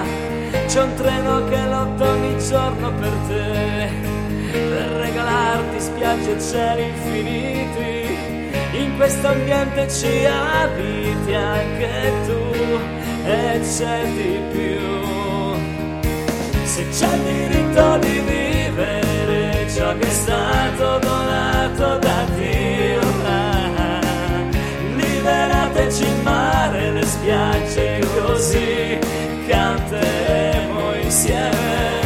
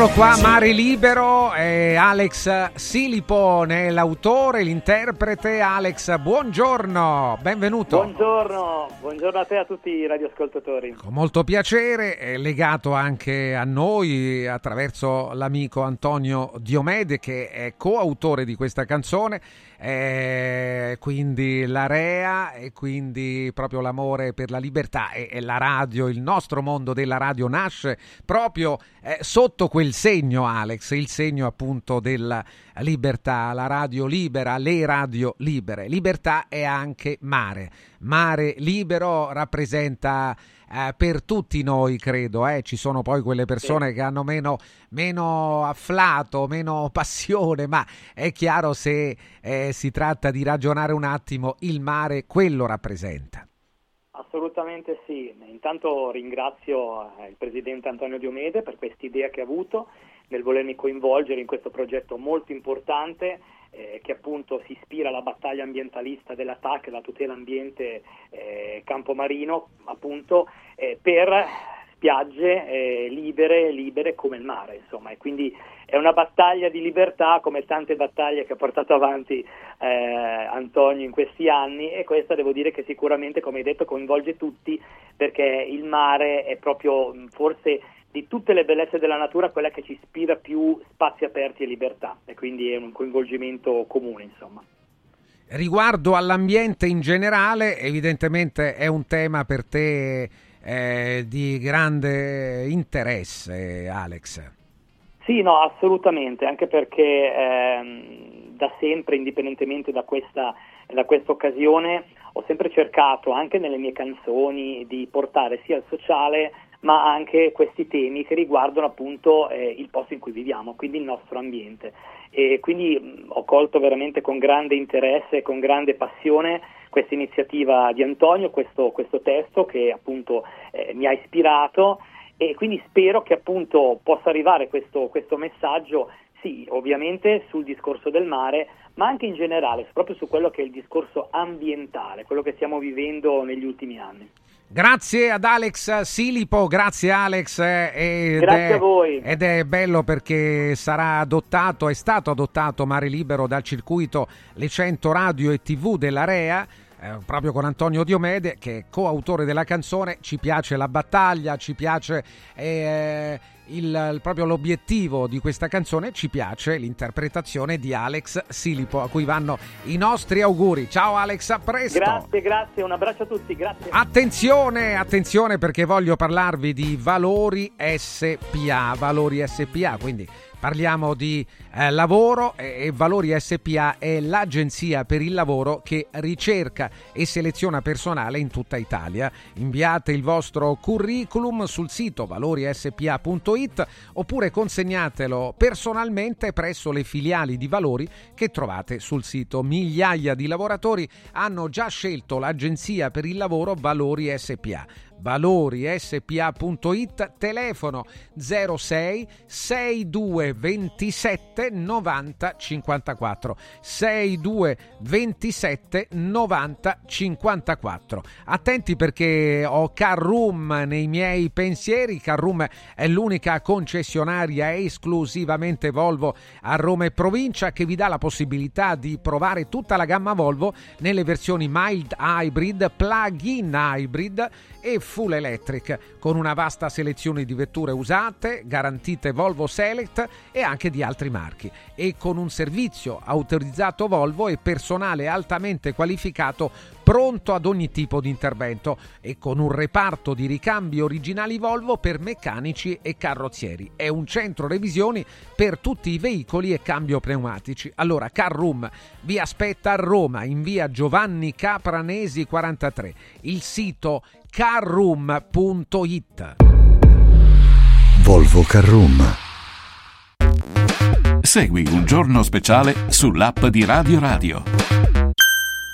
Devo stampare i miei nuovi bigliettini da visita. Pressup.it Devo stampare il catalogo per la mia azienda. Pressup.it Cerco uno stampatore di qualità che consegni in 24 ore. Pressup.it Se hai la partita IVA, vai su Pressup.it, fai il preventivo in tempo reale, carica il tuo file di stampa e ordina con un clic. Cosa aspetti? Prova la qualità di Pressup, il tuo stampatore online. È arrivato il carnevale da Mauris, i grandi magazzini italiani del risparmio. Super prezzi dal 27 gennaio al 10 febbraio. Dash lavatrice in polvere, 71 misurini 12,99 euro. Vidal bagno doccia 1,29 euro. E straordinario assortimento di accessori, maschere e costumi per il carnevale. Cerca il Mauris più vicino a te su mauris.it e fai scorta di convenienza. Riscopri l'importanza e la bellezza di un sorriso sano e splendente. I dentisti di Solo Sorrisi sono a disposizione per la salute e la bellezza della tua bocca. Tecniche avanzate, nessun dolore, tempi rapidi.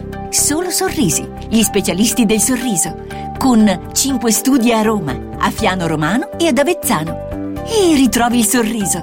858 69 89 solosorrisi.it Confartigianato è da più di 70 anni al servizio degli imprenditori e delle loro famiglie, erogando servizi come fisco, credito, avvio d'impresa, export, formazione, consorzio energetico, assistenza sanitaria, CAF e patronato. Abbiamo federazioni di categorie e mestieri firmatari dei principali contratti collettivi nazionali di lavoro e presenti in tutti i livelli istituzionali. Dove c'è impresa, c'è Confartigianato. Confartigianatoroma.it Il centro medico estetico Salus Genovese è sempre all'avanguardia. Infatti trovi elettromedicali per il ringiovanimento di viso, collo e décolleté. E i prezzi? I prezzi sono i più bassi del mercato. Prova MS AIFU e Hydra Facial. Prenota una consulenza gratuita al numero 06 44 20 92 81. Salus Genovese a San Cesareo 06 44 20 92 81. Salute e bellezza su misura per te.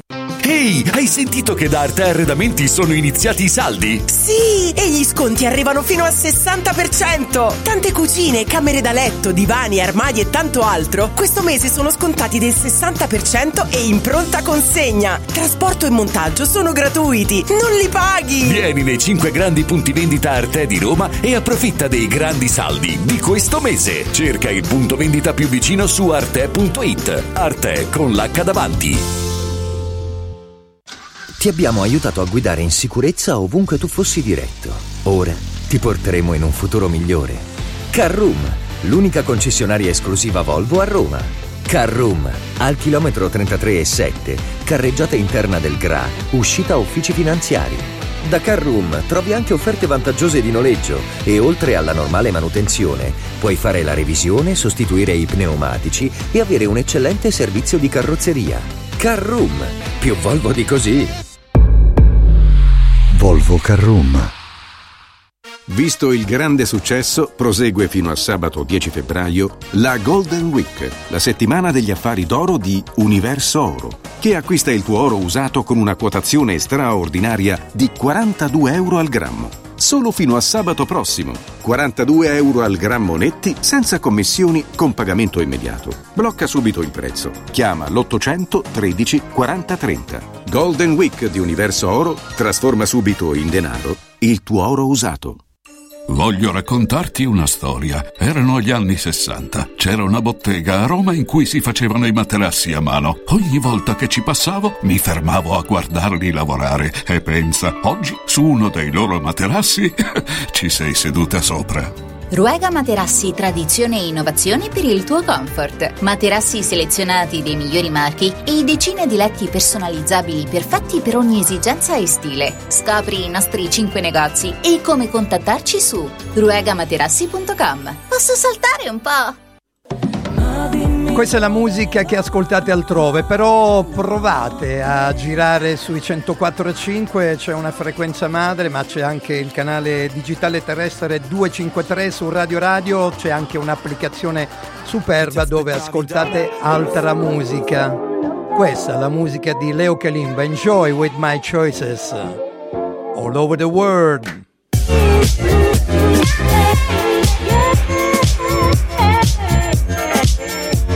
Music provocateur.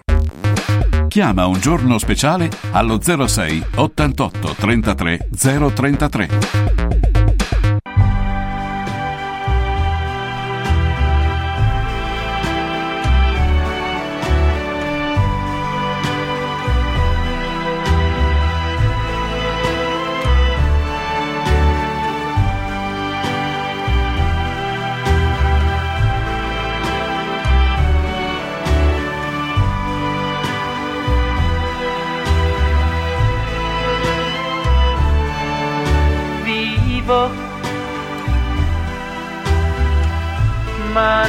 Scelta né un motivo. Il mondo è un tipo irrazionale, fa come vuole, non dà nessuna spiegazione.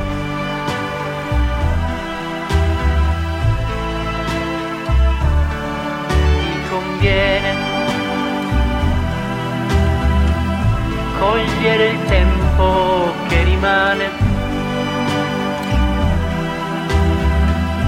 Prima che smetta di bruciare dentro al tuo cuore anche il più piccolo ideale.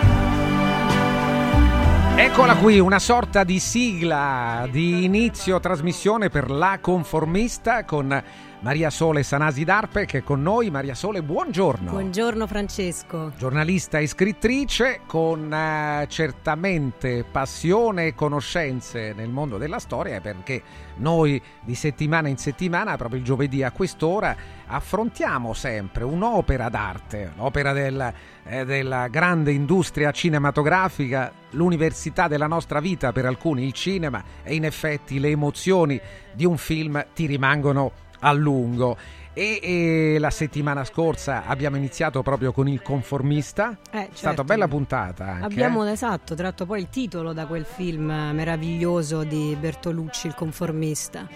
Conformista con. Parlando eh, anche del libro di Moravia, Sì, da sì. cui si è ispirato, della canzone che adesso è diventata no, un po' questa sigla, Vivo, di Andrea Lazzaro De Simone, meravigliosa. molto bella, una- anche, questo una, anche questa è una figura interessante e singolare, quella di Andrea Laslo De Simone. Questa settimana eh, andiamo eh, verso un film, certamente un film che ha avuto un grande richiamo e anche eh, l'attualità perché si parla ancora molto di questa figura. E, beh, tocca a te. È una figura di cui si è sempre parlato, no? che fa parte immensamente del tessuto della nostra società ed è in questo caso il caso Mattei. Il caso Mattei, tra l'altro, l'hanno trasmesso anche qualche giorno fa su Rai Storia. Io l'ho seguito, è un film del 72 diretto da Francesco Rosi e più che un film, ecco, lo definiscono un giallo politico, ma è un giallo particolare perché unisce la cronaca alla ricostruzione documentaria. Quindi è un vero e proprio documentario in cui Francesco Rosi interviene quasi in prima persona, no? lui compare nel ruolo di se stesso nel film in cui svolge questo film inchiesta. Non si schiera da nessuna parte riguardo alla morte di Mattei, che tra poco affronteremo, ma vaglia tutte le ipotesi, no? per non lasciare nulla, a- ecco, per essere eh, fedele e preciso secondo quanto eh, riporta e quindi parla, fa, un- fa interviste, inchieste, reportage televisivo, mixa tutti questi stili eh, e parte proprio dalla morte di Mattei, no? che fu il, il- cioè, stata il 24 ottobre del 1962 e ehm, quando ecco, il film si apre con il recupero eh, dei resti eh, di Mattei, del pilota, del giornalista anche eh, che morì insieme a lui, che precipitò eh, con l'aereo personale di Enrico Mattei eh, nella campagna di Bascapè vicino Pavia, durante il viaggio di ritorno eh, da- dalla Sicilia. E questo- tutto questo successe in circostanze mai del tutto chiarite. E quindi il film si svolge tramite vari flashback dopo eh, la fine. La fine del film si ricollega alla morte, alla fine di Enrico Mattei. E, eh, Un vai film veramente singolare questo. e Singolare dentro perché- il film anche dei giornalisti che interpretavano se stessi. Ass- delle- lo molti Rodi, giornalisti no? che interpretano Molti se stessi, sì. oltre Francesco Rosi, che infatti si è proprio ispirato eh, ad, un, ad un libro. no? L'idea del film venne a Rosi proprio in seguito alla lettura del, eh, del libro L'assassinio di Enrico Mattei, eh, scritto appunto da due giornalisti, Fulvio Bellini e Alessandro Previdi, che collaborano proprio alla sceneggiatura del film. Lui li vuole con sé. Eh, loro ecco, mh, parlano della- dell'omicidio di, di Mattei come di un assassinio vero e proprio, si schierano nettamente Sì, da sì. questa parte, Sì. mentre Rosi ecco, non lo fa proprio in maniera così aperta e praticamente eh, parla e tratta della figura eh, di Mattei durante tutto il, il film, no? una figura particolare, complessa, incredibilmente carismatica e eh, quindi ehm, parte il primo flashback per esempio comincia dal 1945 quando lui è commissario straordinario commissario liquidatore eh, dell'Agip e, e attraversa tutta la sua strategia eh, in merito no? quando diventa commissario dell'Agip perché nel 1945 quando lui viene nominato commissario liquidatore eh, dell'Agip che invece fu creata nel 1926 dal regime eh, più che seguire le indicazioni del governo attuò una vera e propria sua strategia personale che lo rende poi il self-made man Eh, che conosciamo particolarissimo che conosciamo è- più nel nome. Il nome Mattei splende e la sua storia personale è molto meno conosciuta. Quindi facciamo bene anche ad aggiungere qualche dettaglio, Maria Sole. Sì, mh, parte eh, da questo, il film si svolge no? e ovviamente mh, riporta tutta una serie di battute eh, note, a noi note da lui fatte, e però parte proprio da questo. Quindi quando Mattei preparò l'Agip eh, a, fon- a diventare poi l'ENI, no? Eh, l'ente nazionale idrocarburi, e si preparò ad assumere il ruolo sia di eh, responsabile nazionale delle politiche energetiche, eh, governando questo neonato organismo, senza mai essere posto in discussione eticamente. Ecco la sua figura anche perché è particolare, perché eh, è sempre mh, stato, è stata acclarata ecco, la sua onestà, la sua etica di fondo, e visto come una figura che era Leni, cioè Leni era Mattei e Mattei era Leni. Quindi ehm, lui perché attuò una strategia molto diversa? Perché stabilizzò la linea operativa dell'Agip e riammodernò completamente la sua struttura organizzativa e quella commerciale anche, perché eh, la, la qualità del servizio potesse primeggiare a livello internazionale. E, Che è quello, Maria Sole, che oggi, ma eh, è sempre accaduto oggi in modo particolare, eh, tutti vorremmo, anche eh, lo stesso governo, cioè che il nostro marchio, il riconoscimento identitario italiano fosse il più forte possibile proprio a raccontare di una qualità superiore mediamente rispetto a tutti gli altri. Lui fu particolare eh, perché proprio attuò sia una delle mosse fondamentali a livello pratico, logistico, che fece, attuò praticamente perché lui era un uomo veramente del fare, che a livello comunicativo, quindi di immagine, no? si fece, alimentò sempre l'aneddotica eh, richiamando la figura di Giulio Cesare che interveniva sul campo e anche egli faceva la stessa identica cosa intervenendo sul campo e quindi fu una, eh, una, figura importante sia dal punto di vista della comunicazione, molto particolare, personale, sia dal punto di vista proprio pratico, perché non mancò mai di operare e di portare risultati. E ci ricolleghiamo all'attualità, come giustamente mi ricordavi, Sì. tramite il piano Mattei, no? Il piano Mattei si richiama alla figura di Mattei, come dire, lo, eh, lo onora sul versante energetico, no? per il progetto che era già in essere eh, del, dell'elettrodotto Elmed fra Italia e Tunisia e la logica invece attuale è quella di una eh, piattaforma programmatica eh, in una collaborazione paritetica alla pari eh, con l'Africa, no? da, tra, da, da, parte del Premier, questa è stata l'ipotesi, eh, è stato il piano. E E quindi esattamente una- alla pari, un una do- aiuto, non un subordine, ma di una condivisione di un progetto. Si condivisione, condivisione progetto. di un progetto esattamente paritetico che ovviamente eh, ha una, la base di una dotazione di eh, 5 miliardi e mezzo di euro e dei pilastri fondativi non indifferenti che sono l'istruzione, la salute, l'agricoltura, l'acqua, l'energia e anche una dei progetti pilota che includono la formazione di un progetto universitario in Marocco la produzione di biocarburanti in Kenya. E l'Italia si pone in questa visione come un hub, un vero e proprio hub eh, per l'appri- l'approvvigionamento energetico tra Africa e Unione Europea. Eh, E- sarebbe male.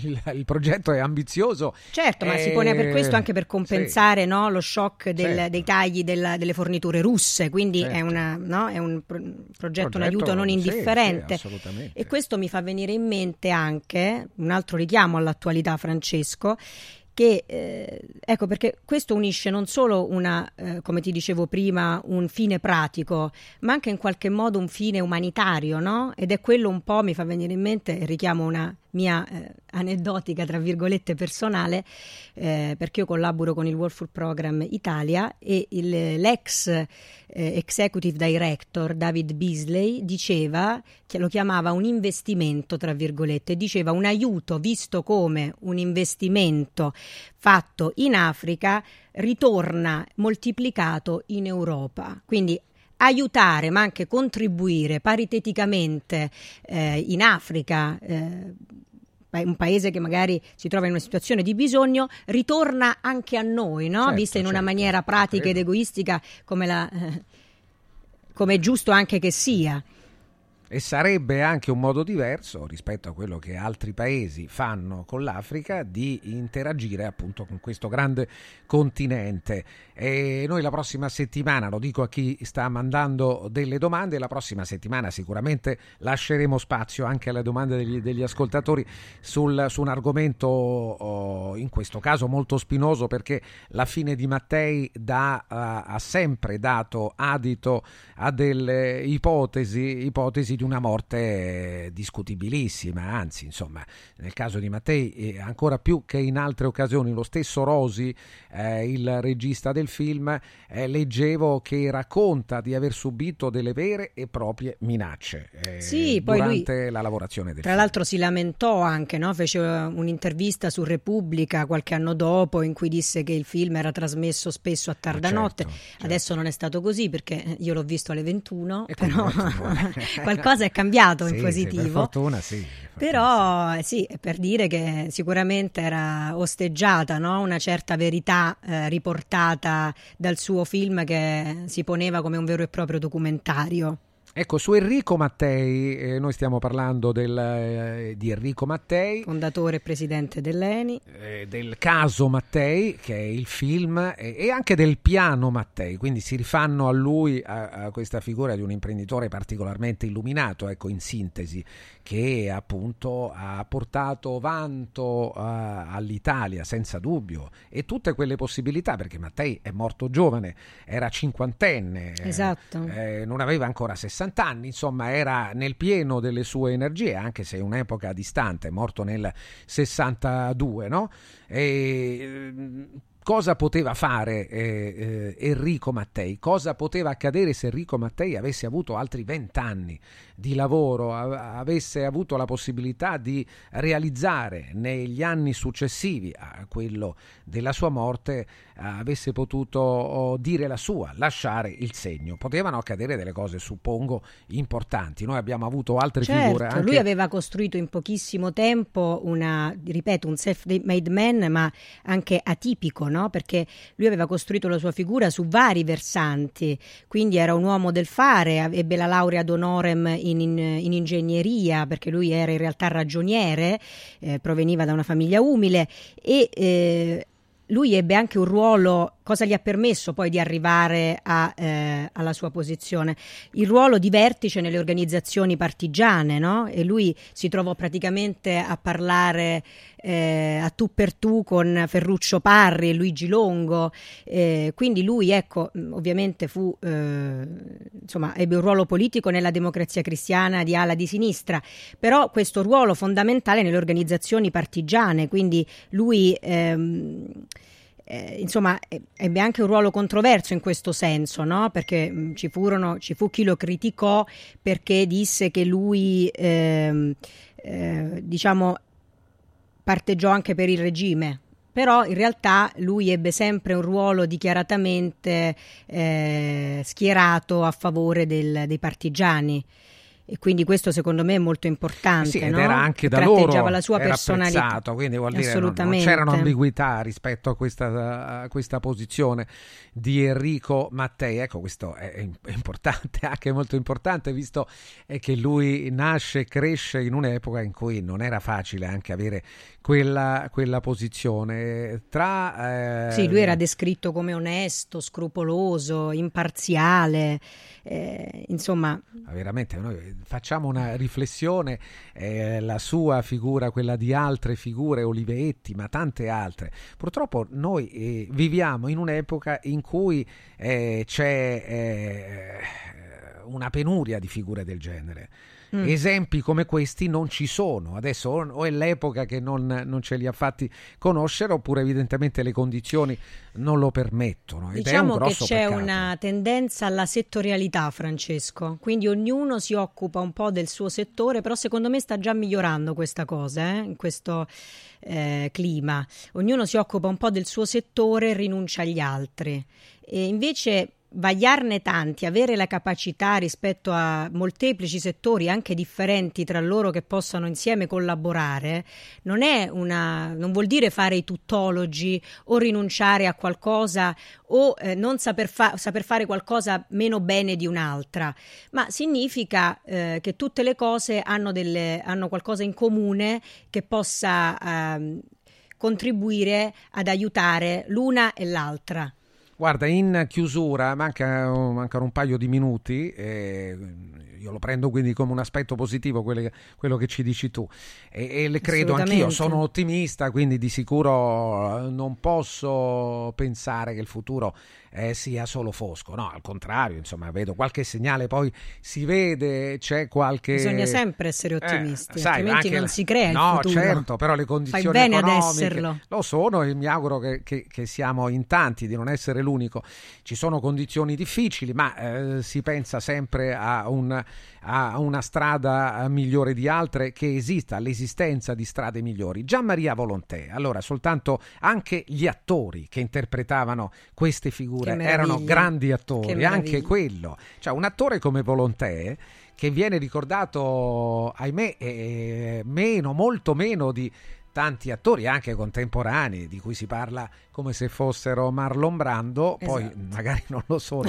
Anche Volontè va detto, la sua interpretazione è assolutamente è, è, ehm, è proprio mega galattica, passami sì, il termine, sì. perché lui eh, ha reso esattamente una personalità eh, come dire, nevrotica, no? E allo stesso tempo fortissima, come era quella di Enrico Mattei, eh, dominante assolutamente, eh, quindi le più piccole sfumature come solo Volontè poteva fare. Tra l'altro io ho un aneddoto, ecco impreciso, forse poi mi aiuterei a ricordarlo, lui in un'occasione particolare eh, vinse eh, il premio sia per questo film che per la classe operaia va in paradiso, se non erro, immediatamente dopo il 72, sì, nella sì. stessa occasione fu data la menzione speciale anche sì, per la classe operaia va in paradiso. Di Petri, ma, credo. Eh? Di Petri, certo. E ne ricordo altri eh, meravigliosi come indagine su un cittadino al di sopra di ogni sospetto con eh, la splendida Florinda Bolcan.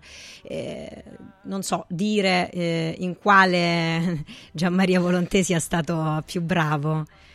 Però, va ricordato perché anche attraverso queste figure noi eh, quel film, quella ricostruzione storica e cinematografica la viviamo meglio. Siamo arrivati alla fine, grazie a Maria Sole Sanasi d'Arpe, la prossima Grazie. settimana a chi ci ha scritto scriveteci ancora perché la prossima settimana uno spazio sulle domande degli ascoltatori lo apriremo di sicuro. Grazie Maria Sole. Grazie, Francesco. La conformista torna la prossima settimana, grazie a, A tutti. Domani un giorno speciale, adesso Radio Radio Lo Sport. La vita è breve, pure stretta. Ma la tua mente è una gran sarta che cuce in fretta. Radio Radio ha presentato Un giorno speciale con Francesco Vergovic.